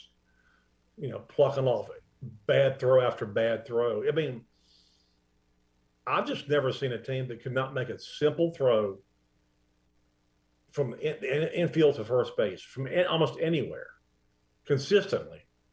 Uh, it was just mind-boggling, and it, it, hurt their pitching too. I mean, I mean, there were a lot of times where pitchers weren't very good, but there were a lot of times where pitchers were good enough to win, and they get two outs in an inning, and then some guy would, you know, would open a door with a, uh, a simple ground ball that he would like muff or throw over short or over, uh, you know, uh, Trey Morgan's head, and and that would turn the inning. So they've got to clean up the fundamental stuff, uh, fielding, and they've got to get better pitching. Otherwise, their hitting was much better this year. I think they batted 280 something for the year. Their hitting was it was good. It could be explosive at times. Uh, uh, they didn't care much about uh, sacrifice bunting and moving people around. I mean, they, they were they were a team that came out and I mean they, they were going to get their swings. Uh, I think that's probably that's the way kind of Jay Johnson coaches. They don't they don't bunt very much. That, that's okay. Everybody has their own style of doing stuff, but they got to get I me. Mean, and they you know pitching. I mean, everybody it was obvious. And, and, and, like I said, when it gets in into regional, it really comes into fruition when you have to play. But see, the LSU even got a break by winning two games. They get out. They got they could have won the three three games, and they couldn't get it done. What'd you make of Jay Johnson's first year as the skipper of the Tigers? I think he did, I thought he did a good job. I, I did. All, all things considered. I mean, I mean, I know his pitching was bad. Uh, I wasn't a fan of him yanking people. I, mean, I think he yanked one guy after one pitch this year. I forgot who it was. One pitch. Got through one pitch, you're gone. Look at him come out. Uh, I don't know how you build confidence in those situations. I don't know how pitchers build confidence if you're if you're if you're being yanked after one batter. I know Jay's a big situational guy, analytics, all this. I know there's analytics. I, get that, and and there's, there's stats, and you read stat, and this guy against this guy, left-handed, is batting so and so. Sometimes you just got to be a human and put that crap aside and think, can I, my guy, get this guy out? Does he have the heart to get this guy out? Is he a competitor? I mean, is his arm that tired? Instead of looking at like, okay, uh, this guy's bad, 138. Uh, no, let's go get this guy. He's, you know, and so I mean, if you're a pitcher and constantly get yanked after a batter or pitching an inning or whatever, and even if you had a good inning, how does that build confidence in your staff? And, and I, I and I un- understand the staff wasn't very good, but I wonder if the staff could have been a little bit better had he had a longer leash on some of these guys a lot of times instead of yanking them. I mean, I mean, if you're a pitcher going out there and you want to be competitive and and and how do you put it out of your mind that you know if I if I get two guys out and I'll walk a guy, is he going to yank me? You know, they probably average like probably five at, at least five pitchers per game this year, all year, at least five, five to six maybe. Yeah, There were a lot of times he used six and seven, and I understand situations, but I, I just if I'm a pitcher, uh, I, I'm gonna have to understand that going to the year that this is how this guy works. We're talking Ron Higgins, better known as the Mad Dog, new moniker Hollywood Higgins. He will uh, answer to both. He joins us here on RP3 and Company. All right, bud, do you expect Jay Johnson's approach this offseason to be heavy in the transfer portal or just with high school recruits and JUCO guys? I think I think both. I mean, I think he's, you know the major league draft.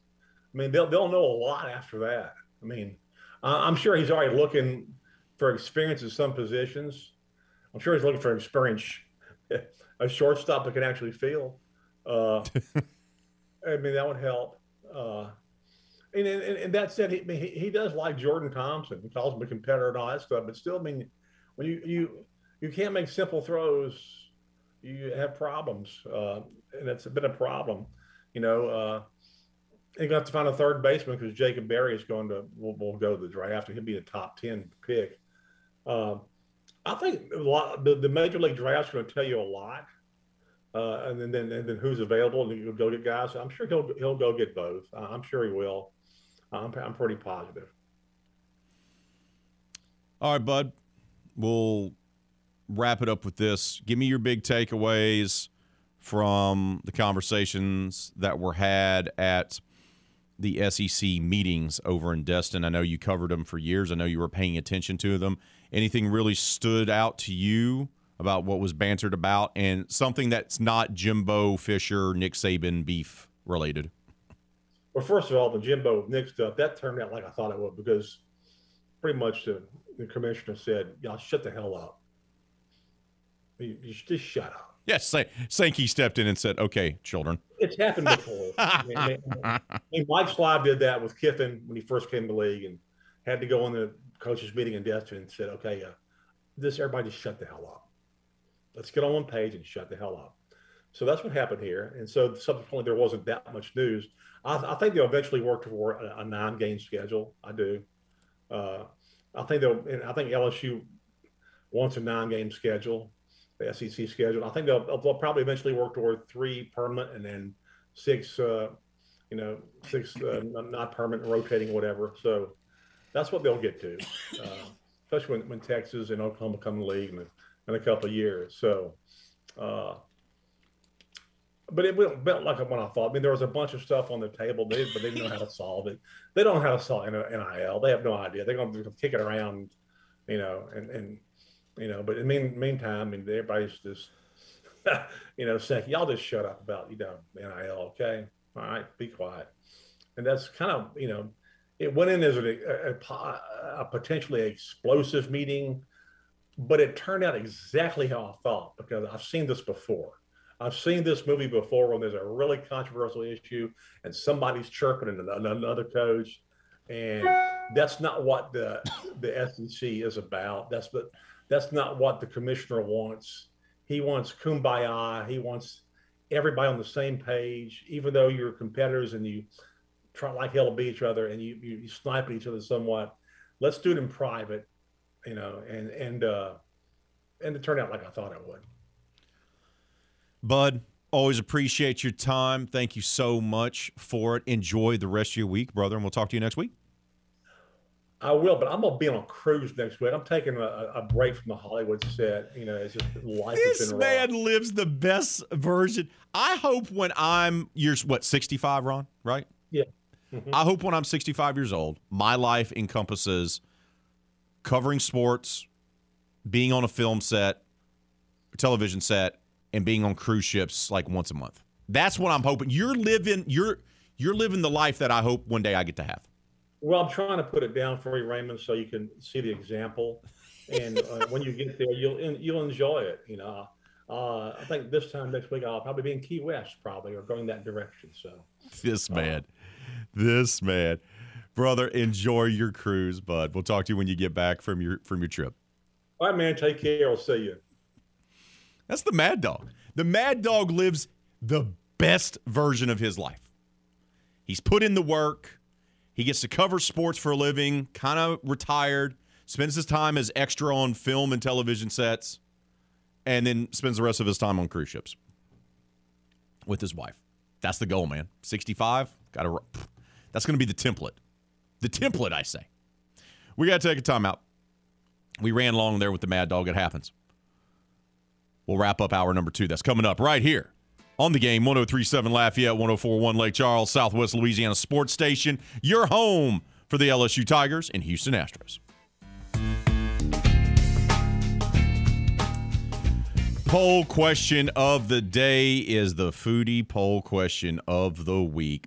What is your favorite, favorite ballpark food when you go to check out the games? Right now, leading the vote, 38% of you say hot dog. That's the correct answer. 27% say nachos. 25% say peanuts. 10% say a soft pretzel. Keep those votes coming on our poll question of the day. Hart has chimed in on what we talked about. Down the rabbit hole we go. Last updated prices of an order of nachos at the Superdome I found was $9.50. If they sold just that to sold out crowd with no drinks or anything else, sales would be $703,000. There you go. Always eat before games. Always eat before games. Mr. Cajun says, Man, you got to sneak that food in your wife's purse like you at the movie theater. Have I done that before? No comment. I gotta take a timeout. That's gonna wrap up hour number two. Hour number three coming up. We'll kick it off with Ken Trahan of CrescentCitySports.com and the Saints Hall of Fame. That's next, right here on the game. 1037 Lafayette, 1041 Lake Charles, Southwest Louisiana Sports Station, and your home for the LSU Tigers and Houston Astros.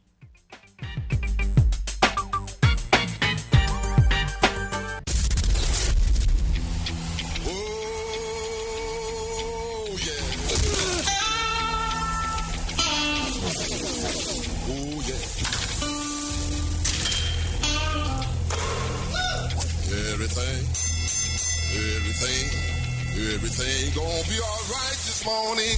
Live from the Delta Media Studios in Upper Lafayette, here is the producer extraordinaire, Hannah Five Names, and your big, bald, beautiful host, Raymond Parks III, better known as RP3.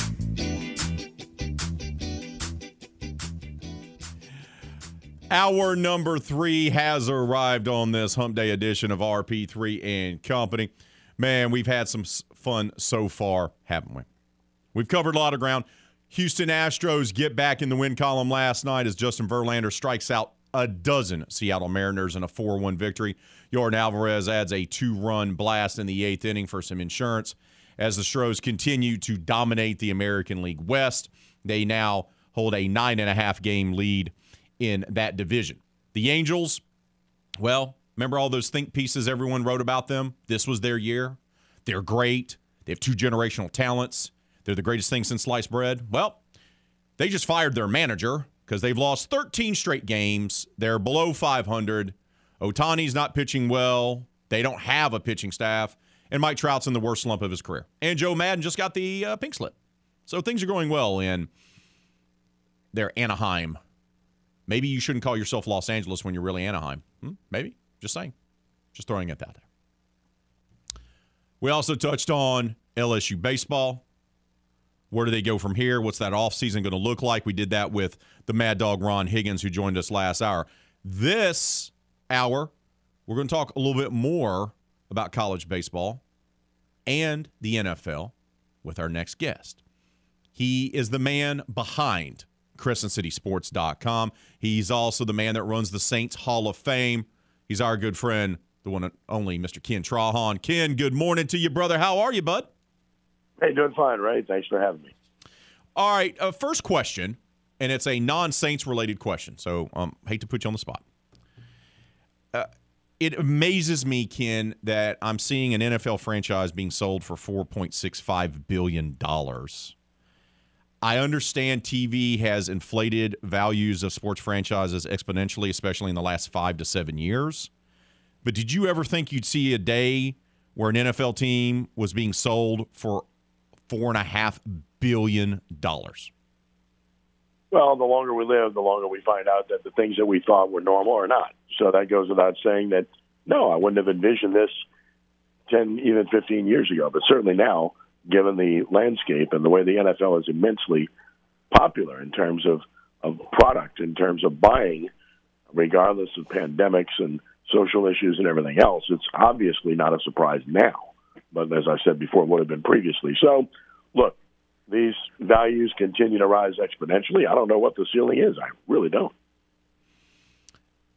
My other question to you would be this, Ken. It, as just a fan of going to sporting events, and I have a family, it's becoming more and more expensive for me to take my family to a, uh, to a game. It, it just is. Are, are we getting to a point where, because there's so much money being made here and there's so many big contracts, I know there's no problems with sellouts. I get that. But are, are we phasing out the blue collar folks? Are we phasing out the, the middle class here to be able to attend games in person and just forcing them to watch it on television? Yeah, I think it's a very good question. Look, I am a huge aficionado of Major League Baseball, and I made it a life's ambition when I was a young person to make as many major league ballparks as I could. And that number grew to 29 last week when I was in Arlington to go to Globe Life Field for the first time uh, to see the Rangers play the Rays. So, and so I go to Major League Baseball ballparks, right? And you know the tickets are, if you buy a decent ticket, going to cost you thirty to forty dollars. You buy a good ticket, it's going to cost you fifty or more. If you go buy a a drink, just as an example, I bought a drink in a souvenir cup. I like to collect souvenir items when I go to these ballparks. Well, Same the here. souvenir cup was Yeah. was a nine dollar item, right? So just to have a soft drink or whatever you're going to have. So then you want to get something to eat. In this case, I got chicken wings without naming the particular entity. Uh, it was a sixteen dollar piece with French fries. So that's just one person. And of course, I got my wife with me, so you can just figure on the rest. And you know, I'm your your basic, uh, you know, middle of the road, uh, middle class guy at best, and all that kind of stuff. So, so yes, I think it's extremely, and that's Major League Baseball, which is cheaper by and large from a ticket perspective than NFL. So, yeah, I think that there's legitimate concerns there about the opportunity for people. Now, at Saints games, on the top of the building, you can still get yourself a ticket at twenty-five or thirty dollars. So, there's that. Now, what you do with concessions, well, that's another story. That's true. That's true. All right, brother. Let's switch over and focus just on the Saints for a little while here. Look, I know OTAs are not a big deal, right? They're voluntary workouts. You- You're not going Right. through any real schemes. You're you're not going to learn anything about the team. What I found surprising and what stood out to me is that how many of the new faces and how many of the veterans we actually saw show up at OTAs and work out. I think that's a great sign for new head coach Dennis Allen. What about you? Well, I think it's one of the reasons he was hired.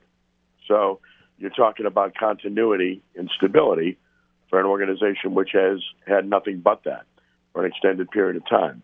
And as I said at the time, he was absolutely the right hire because of the fact that it wasn't broken. This was a team that won nine games last year, being last in the league in passing and you know having 58 starters and four quarterbacks and four kickers and everything else under the sun, and still won nine games. So it wasn't broken. There was no need to fix it. You have a guy that's been a head coach previously who learned from that experience and has the respect of the players. And he's been here for an elongated period of time, over two stints. So it made sense for them to do what they did with Dennis Allen. I think the fact that players have shown up by and large is a reflection of the respect that they have for Coach Allen and also the, the fact that they're excited about the possibilities. I think many of these guys are have an attitude. They think that they're being undervalued. You know, Las Vegas has had them in eight to eight and a half wins. It's not even a winning record. And to me, look, I'm not a betting man, but were I a betting man, I'd take that over in a second because I'm looking at this roster. Does it have flaws? Absolutely.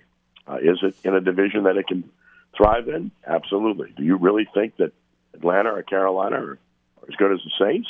No. No. And do you you really think Tampa Bay is as good as it was last year? No. No way. So, at worst, you win four games in the division, you know, and I think you win five. If you go five and one, then all you have to do is go five and six or six and five. Otherwise, you've got ten or eleven wins.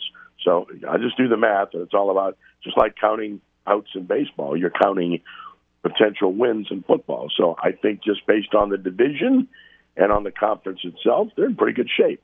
And the Rams are the clear favorite. 49ers are a good team, but they're going to give the ball to Trey Lance, who hasn't proven anything. And their best player, Deebo Samuel, was very unhappy. So then you look at the Packers. They lost Davante Adams, and Aaron Rodgers is a year older. Then you look at whoever else you think is any good. Philadelphia, yeah, they're they're a nice team, but they're nothing special. Dallas has talent, but we all know until they prove it, it doesn't really matter because they haven't proven it. And they lost offensive linemen, and how good is the defense really? So we'll see. Bottom line is they're in the right conference. I think they have the right coach, and I think the players understand that there's an opportunity here. We're talking with Ken Trahan. He's the man behind CrescentCitySports.com. He's also the man that runs the Saints Hall of Fame. He joins us here on RP3 and Company. Were you surprised at all by comments that were made during OTAs, in particular by those of like Jarvis Landry that mentioned Jameis Winston as being a big contributing factor for coming to New Orleans? No, not at all. Look, uh, Jameis Winston was incredibly well received here when he first got here. Uh, he's been a model citizen. He's been unbelievably positive. He has a perpetual smile. I think he's a classic example of a guy that's matured. He's grown up personally, and he's grown up professionally. We can all detail the uh, the problems he's had in the past, and he had a whole bunch of them. And some people have said, well, it's hypocritical to be judging Deshaun Watson based on his issues, and to not point at Jameis Winston. And is there some some comparison to be made there? Probably so. But again, uh, in one case, it's still pending. In the other case, whatever has been resolved has been resolved, and he's moved on. So I think you have to look at it from that perspective. And from the perspective of playing, when he did play, Jameis did a solid job. wasn't special. He wasn't spectacular. He was solid. What he was asked to do was to manage the game, and he did. And they were four and two, and then they were in the midst of a fifth win when he got hurt in the first half against Tampa Bay. So it was going in solid fashion. The big questions about Jameis Winston linger, and I think that's why Las Vegas has the Saints where they're at. Las Vegas is not sold on Jameis Winston, and Las Vegas has concerns about no Sean Payton being here because he he's the elephant in the room, obviously. So where Winston's concerned, the accuracy I don't think is ever going to be there. I think you have too large of a sample size to to, to think otherwise, at least in from what I'm looking at. From the standpoint of play, I think he can be a better player. I think we saw flashes of that. And by the way, he was doing it with a a very poor wide receiving corps last year. I mean, if I dug up some of the names that caught passes from him last year, you you'd understand that. But you already know some of those names and very forgettable guys that aren't even here anymore. And, and in one or two cases, they're back. Uh, and in one case, Marquez Callaway, he's a he's a decent to solid player. So, look, I think Jameis Winston could be a nice player. I don't think he'll ever be a superstar, but I think he can be a nice player. But I do know this: his teammates really like and respect him, and the Saints can win with him. There's no doubt in my mind. Ken, in your opinion, did the Saints dodge a bullet by not getting Deshaun Watson? Well, I think at this point you'd have to say yes. Again, it hasn't played itself out, and I'm obviously very clearly one of those people that that believes in innocent until proven guilty, and I I don't like to jump the gun. I just don't. I don't think it's fair. It's probably happened to you in your life. I know it's happened to me. Oh, absolutely. And when you're on that end of it, it's like, wait a minute you know, me, hold on a second. I didn't do any of this. And until we know, we don't know. And therefore, I'm not in a position to pass judgment. But based on the optics and based on others still coming forward, certainly uh, it appears that way because at worst, he's going to have all kinds of, of lawsuits that he may have to settle and pay. And the, the crowd reaction is going to be awful. You know, and at best, this thing's going to linger, right? It's still going on. And how long is it going to go on? And it becomes an incredible distraction and, and kind of the weight on your shoulders. So I think from those perspectives, yes, they probably got fortunate. And when they did go after Watson, I said at the time, it's understandable, and it was probably the right thing to do given his elite talent. And I said also, qualifying that, that they must think they know pretty clearly that he's going to be cleared. Therefore, they wouldn't be going this route. At least that's the way I looked at it. But of course, he was cleared of criminal charges. Now he's dealing with all the, the civil situation. So, yeah, at this point, it's it's got to be a major distraction for both Watson and the Cleveland Browns. All right, bud. I'll be remiss if I don't get you to speak on the new hire for the Tulane baseball team. They're a proud program. They're looking to get back to that level of success that so many of us expect from them. What do you make of them promoting from within, and do you think they got the right guy? Well, I mean, it's obvious they tried to hire Jake Gautreau, and Jake was not going to come. He's at Mississippi State. He's one of the highest paid assistant coaches in the country. And Jake said it wasn't the right time. You can read into that anything you want. Some people are reaching the conclusion that he felt like Tulane wasn't what it was, and there isn't the financial commitment. And by the way, the tuition at the school keeps going up. And when you're talking about sixty-five to eighty thousand dollars a year, and baseball has eleven point seven scholarships, you can do the math. It's not pretty. So it's not anywhere near as easy to get a good player into school for an extended period of time. It just isn't. So that comes into play.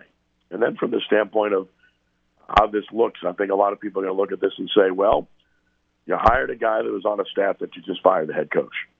So what does that tell you? Well, in defense of Jay Uhlman, he's been a coach for 24 years. Uh, he's been part of some really good programs. Previously, he's been the recruiting coordinator at Tulane. You can you can draw from that what you may. You can say that's a plus or maybe not such a plus. But there's one other factor that comes to mind here. If you identify Tulane's best players from this past season, they would be Jackson Lynn, Ethan Groff, Bennett Lee, Zach DeVito. They all have one thing in common. They've all entered the transfer portal. With the hiring of Uhlman, the thought process is you have a chance to perhaps convince one, two, three, or even all four of these guys to return because they've got the guy taking over as head coach that was their interim head coach and was the guy that was responsible for helping recruit them in the first place. So I think that certainly comes to mind as well. Is it a sexy hire? No. Could it be an effective hire? Yes. Ken, appreciate your time as always, brother. Enjoy your summer, my friend, and we'll be in touch, bud. Thanks, Ray. Always a pleasure. Thanks for having me. That's Ken Trahan man behind Crescent City Sports. He's also the director of the Saints Hall of Fame, joining us here on RP3 and Company. We got to take a timeout. When we return, oh man, we're going to talk about the foodie poll question of the week. It was inspired by a conversation we had live on the air last week with the illustrious, the boisterous Steve Wiley, as well as the intern extraordinaire Daryl and producer extraordinaire Hannah Five Names. It became our poll question of the day this week we're going to bring them back in, have a little bit of a discussion about it. What's your go to at the ballpark? What do you go grab when you're hungry? We'll talk about that next, right here on the game 1037 Lafayette, 1041 Lake Charles, Southwest Louisiana Sports Station, and your home for the LSU Tigers and Houston Astros. RP3 is known across Acadiana as a master of the English language. You look at all the guys that they got. Clinton Anukoraru, oof, and I don't know how to pronounce this young man's name. TJ Falola. More like a master of broken English, that is. They also added an inside linebacker, Casey Usawi. These names are killing me, man. I even practiced last night. Me fail English? That's impossible. Now back to that silky smooth delivery of RP3 and Company on the game. 1037 Lafayette and 1041 Lake Charles, Southwest Louisiana's sports station.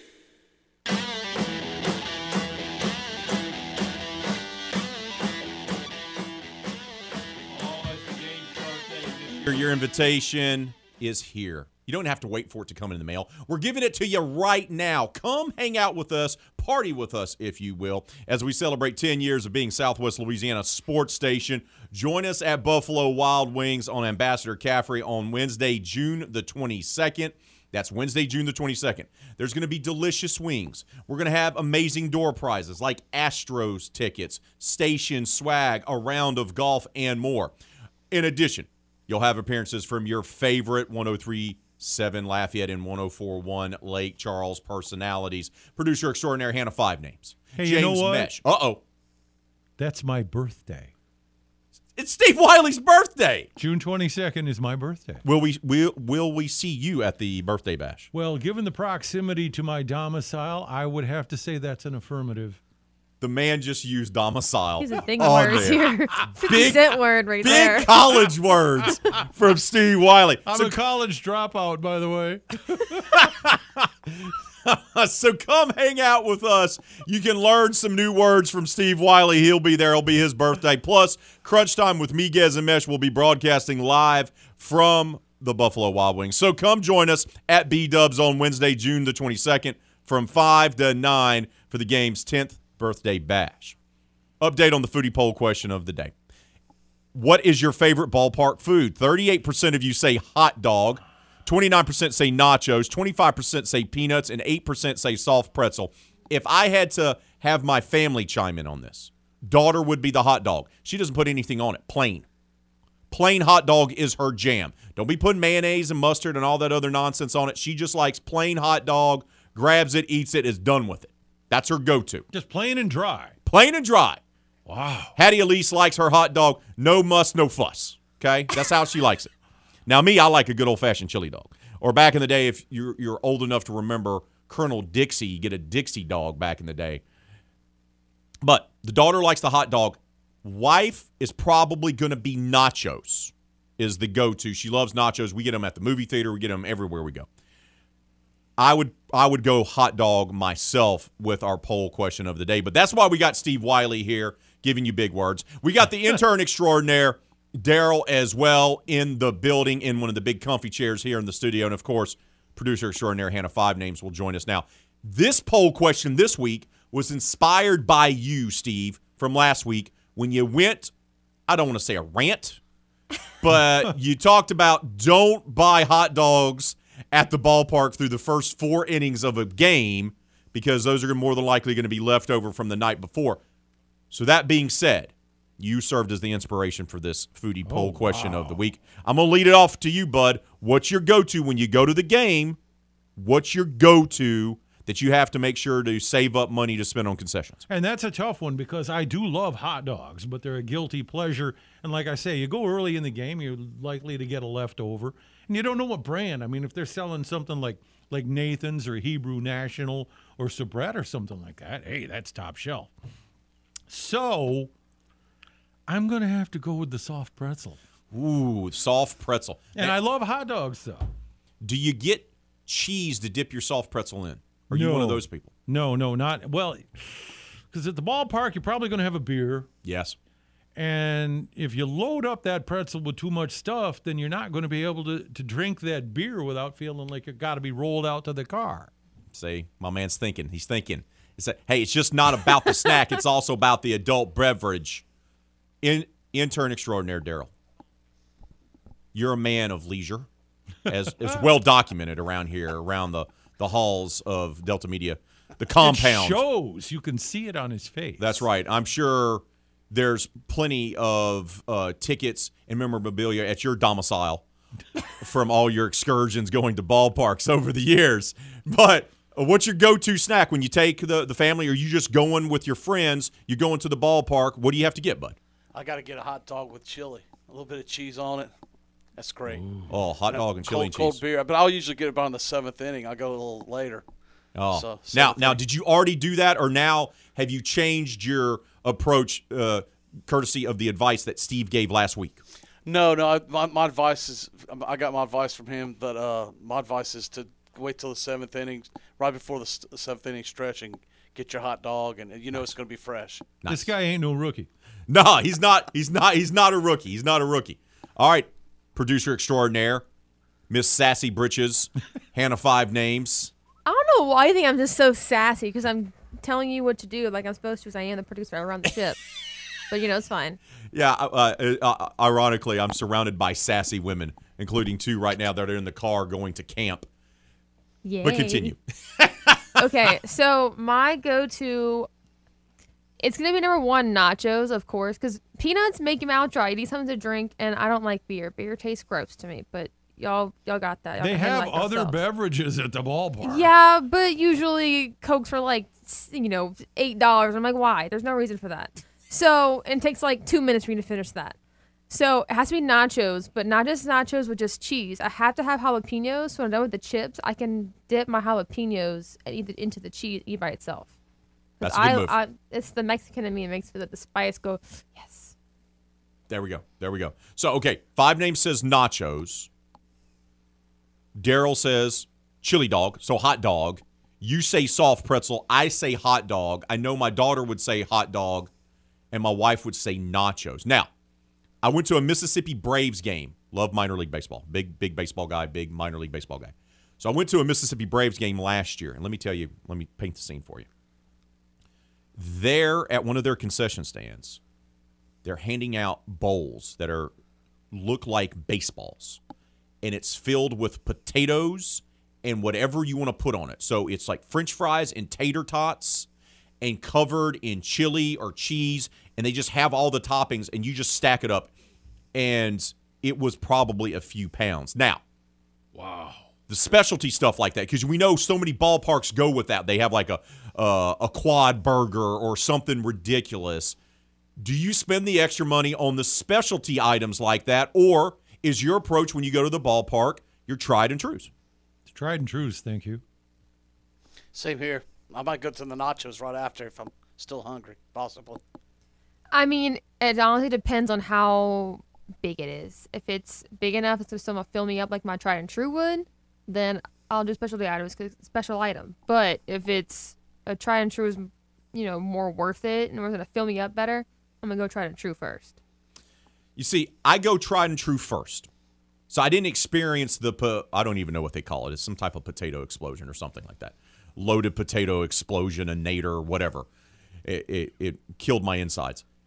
It does not matter, but I always go the tried and true, right? Always get my hot dogs. Always make sure to do that. Get a couple cold beers. Have a good time. And then I usually get nachos or a soft pretzel or something else. Now, final question do you because of the price of concessions these days we talked about this earlier on the show where it sure does feel like blue collar middle class folks are being pushed out to be able to go to games because it costs so much now whether that's nfl or major league baseball. Four point six five billion dollars.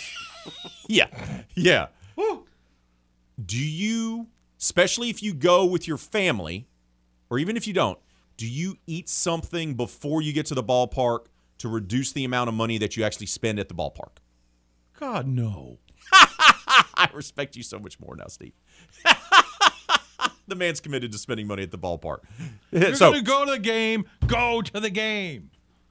go to the game. That means don't eat before the game. That means eat at the game. Go to the concession stand, stand in line, get your drinks, get your snacks. That's what you're telling me. Well, you know, for years I was a member of the Cajun Cooking Club. So, uh, you know, we'd go to the UL games and, you know, got that big area there, the big barbecue pits and everything. So, you know, you, you cook at the game and eat at the game and feed the guys up in the press box. Thank you. And both teams after the game as well. Thank you. Thank you for that. Daryl? No, I, I'll wait till the game to, to eat something. I don't pick anything out before or eat before. So so you don't you don't do the preemptive strike, so to speak. Five names? Um, I would say I usually eat a little something, not a whole meal, but like a little something, like some like a pickle or two, and like a little bit of chips, but like not a whole lot. But I do. So you're not eating a meal. You're just snacking before you yeah. get into the I stadium. snack, eat a little ballpark. snack at the ballpark, and then I still go out to eat after that because I eat little snacks here and there. Quick question. I know you're the only one that's been to an Astros game this season, correct? No one's Yes. been except for five names. What did you get at the concession stand when you and your fiance went earlier this year? We actually only got a Coke. We had planned to get a beer for him later, Fail. but we didn't. We only got a Coke and went to out to eat to our our tried and true of restaurants afterwards. Steve, did she fail? the sigh says it all. The sigh of judgment. Okay, when you go back again, because I know we're going to try to plan a, a trip for for some of us here at the station to go Mhm. to a game. You're gonna have to have concessions this time. You can't just go and share a coke and not get anything else Yeah. at a ball game. You got to you got to get the full experience. And five like, names. and like some of my Coke was like gone too because he tried to go get the fly ball that came towards us and knocked over my Coke. so like I still missed out on like maybe a sixth of my Coke. so so you didn't we even get get no to ice. enjoy It's the already Coke. cold. She didn't even get to enjoy the Coke. No, because we also get no ice in our drinks because there's no point because it comes out of the machine, it comes out cold. So why? You're gonna drink it fast enough that's not gonna get warm. So I, we take it with no yeah, ice but because yeah, you get more yeah, Coke too. Yeah, but they put ice in there. That, that- that's a trick. They put ice in there so they they, don't have to give you as much. Exactly. Yeah. My son always gets his without ice. Yes, you get you get more bang for your buck that way. Oh, thank you so much. That's our foodie poll question of the week. Keep those votes coming on it. Leave your comments on Facebook and Twitter. Once again, what is your favorite ballpark food? Right now, 38% of you say hot dog, 29% say nachos, 25% say peanuts, and 8% say soft pretzel. Thanks to Mr. Steve Wiley, to the intern extraordinaire, Daryl, and of course, the producer extraordinaire, Hannah Five Names, for joining us here to talk about the foodie poll question of the week. We got to take a time out. When we come back here on RP3 and Company, Wes Reynolds from VSiN, the sports betting network, you hear their programming on our weekend slate here on the game, is going to join us, talk about some bets for tonight's game three of the NBA Finals and the entire series. That's coming up next, right here on the game 1037 Lafayette, 1041 Lake Charles, Southwest Louisiana Sports Station, and your home for the LSU Tigers and Houston Astros. Time to open up the vault for the games this day in sports history. June 8th, 1996, LSU's Warren Morris hits the game winning home run off of Miami's Robbie Morrison. The home run is the only walk off championship winning homer in college World Series history. That was this day in sports history. We now return to the game. 1037 Lafayette and 1041 Lake Charles, Southwest Louisiana's sports station. Welcome back to RP3 and Company on this Hump Day edition of the show. Don't forget to go vote on our foodie poll question of the week. It's inspired some spirited debate. Get those comments in on Facebook and Twitter before we wrap up show today. Just in about less than a half an hour from right now. We've had a good show so far, but we're about to end it on a strong note as we welcome on someone to make their RP3 and Company debut. He is the host of Long Shots Golf Betting Podcast. He's also a member of VSiN, the Sports Betting Network, the first 24 7 broadcast network dedicated exclusively to sports betting. You can hear a plethora of their shows on our weekend slate here on the game. It's our privilege to welcome to the show Mr. Wes Reynolds. Wes, good morning to you, bud. How are you? Good morning, guys. How are you? Glad to be with you.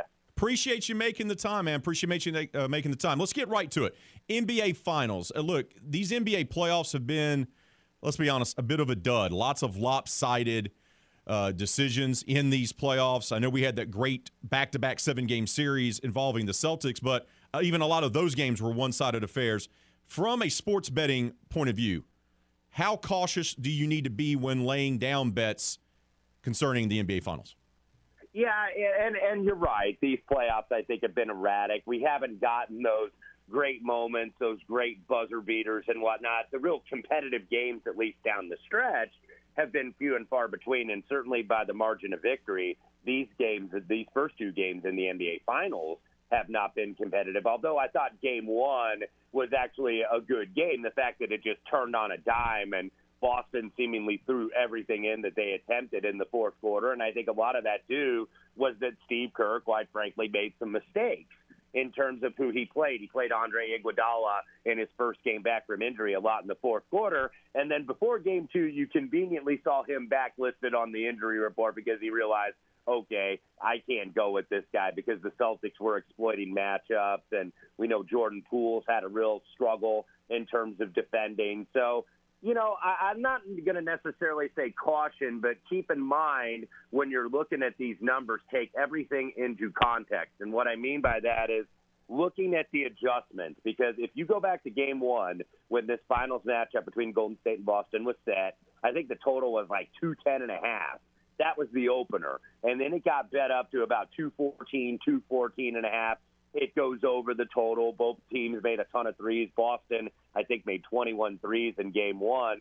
So then you get a little tax, you get a little adjustment going into game two. And then it went to 215 and a half, 216. That was probably a little bit too high because that's five, five and a half points difference than game one, and we just basically had only one game for a sample size. So that's when I came back on the under. So now you see going into game three on Wednesday night, 212, 212 and a half. You know, they're kind of splitting the difference between on the total. And I think that's about the right move because that's what they're going to do. Because one of the things that you see is that bettors like to bet what they see last. So oftentimes they will come back on the team that won and or covered the game before. You saw that in game two a little bit with Boston getting plenty of respect in the market, and then Golden State got the late money, kind of on that zigzag theory where you know you played the team that lost or didn't cover the previous game. But yeah, you're going to see adjustments, but these numbers right now because you only have two teams they're going to be pretty static. I mean, it's not going to be like, oh, that number's way off, you know, like a random game on a December weeknight where it's like, oh, they're way off on the number. The numbers are right here. It just depends on how it plays out.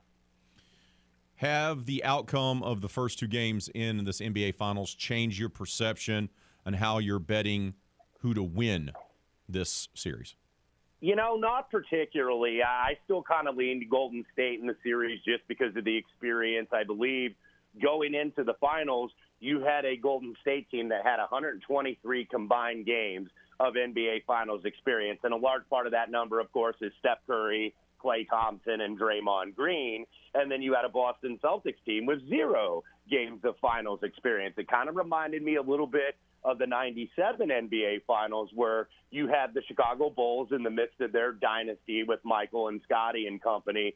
And then you had the Utah Jazz, which was Malone and Stockton. But that Jazz team had played together for about four or five years and finally reached the finals.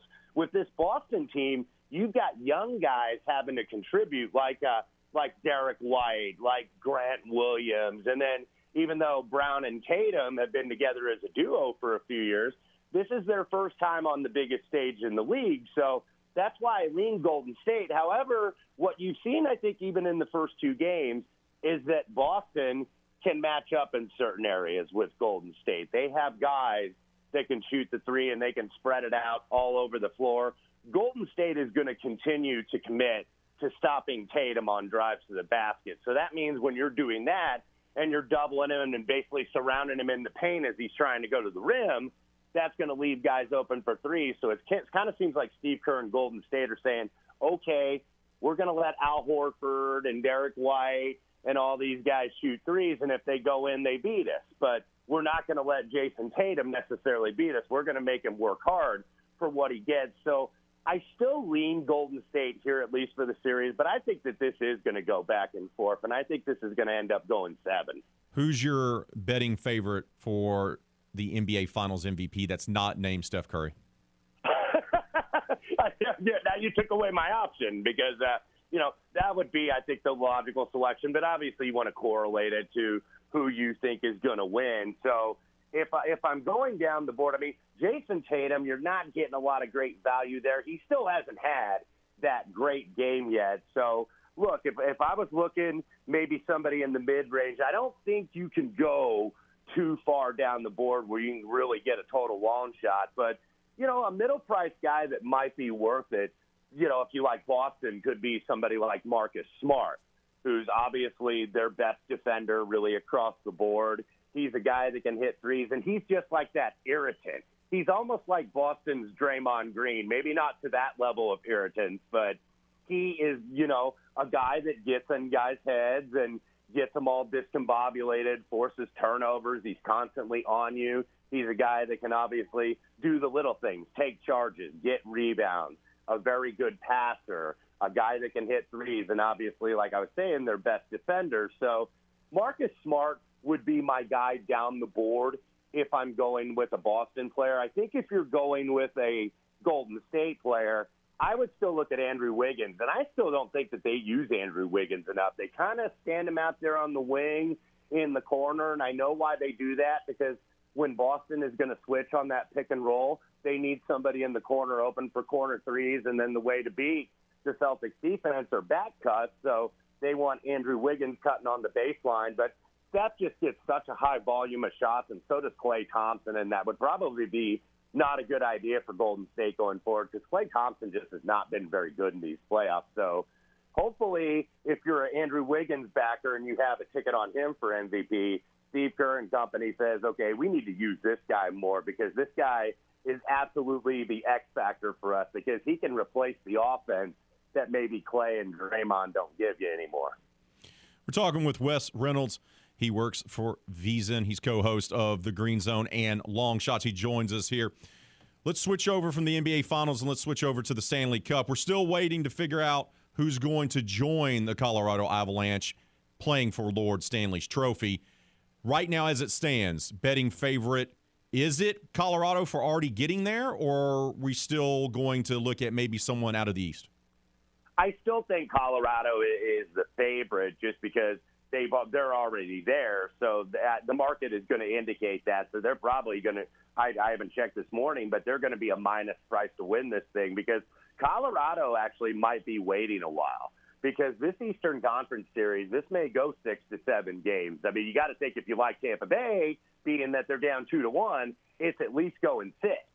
So I, I, I just think that, you know, now we finally have a real series because I was concerned in the first two games for Tampa Bay when they lost in the Garden to the Rangers because they looked like they were a little bit of a step slow.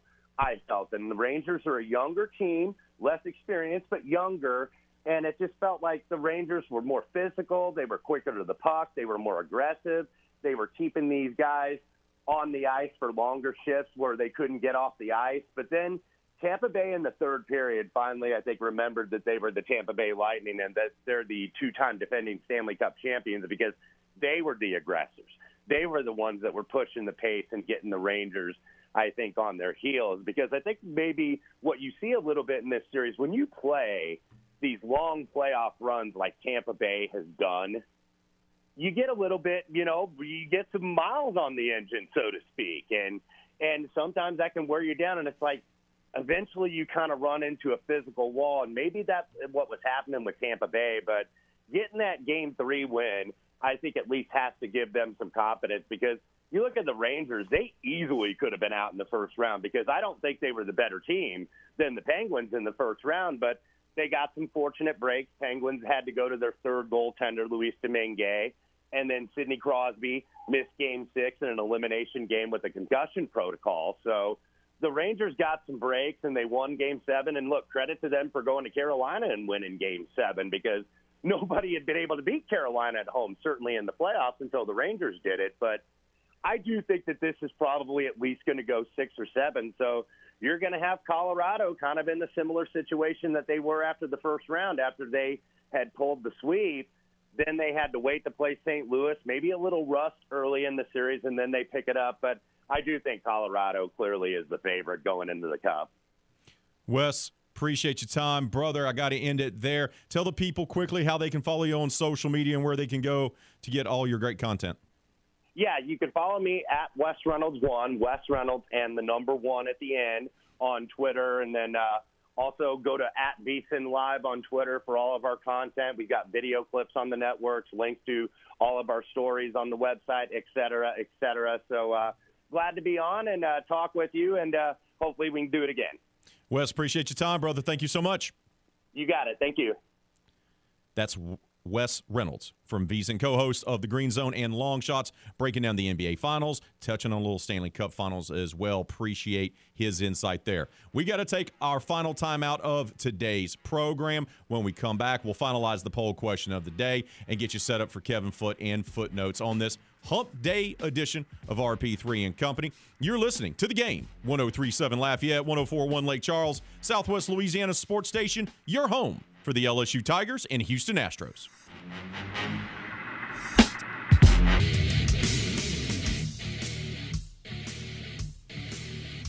Oh, I want to take a moment to thank our guests for making this edition of RP3 and Company, Hump Day edition, the best. Ron Higgins from Tiger Details, award winning columnist talking all things LSU. Ken Trahan from CrescentCitySports.com and the Saints Hall of Fame, talking all things black and gold. And of course, Wes Reynolds, our new friend from VSiN, giving us sports bets for tonight's game three of the NBA Finals and more. Foodie poll question of the week, which of course is our poll question of the day every Wednesday here on RP3 and Company. We asked you, what is your favorite ballpark food? 41% of you come in with hot dog. 27% say nachos. 24% of you say peanuts. 8% say soft pretzel. Thank you to all who voted and all of you who commented on the poll question of the day. Dat Cajun came in with a late comment. Hot dog is classic ballpark food, but if you are in Delcambre, that chili on the nacho just hits different.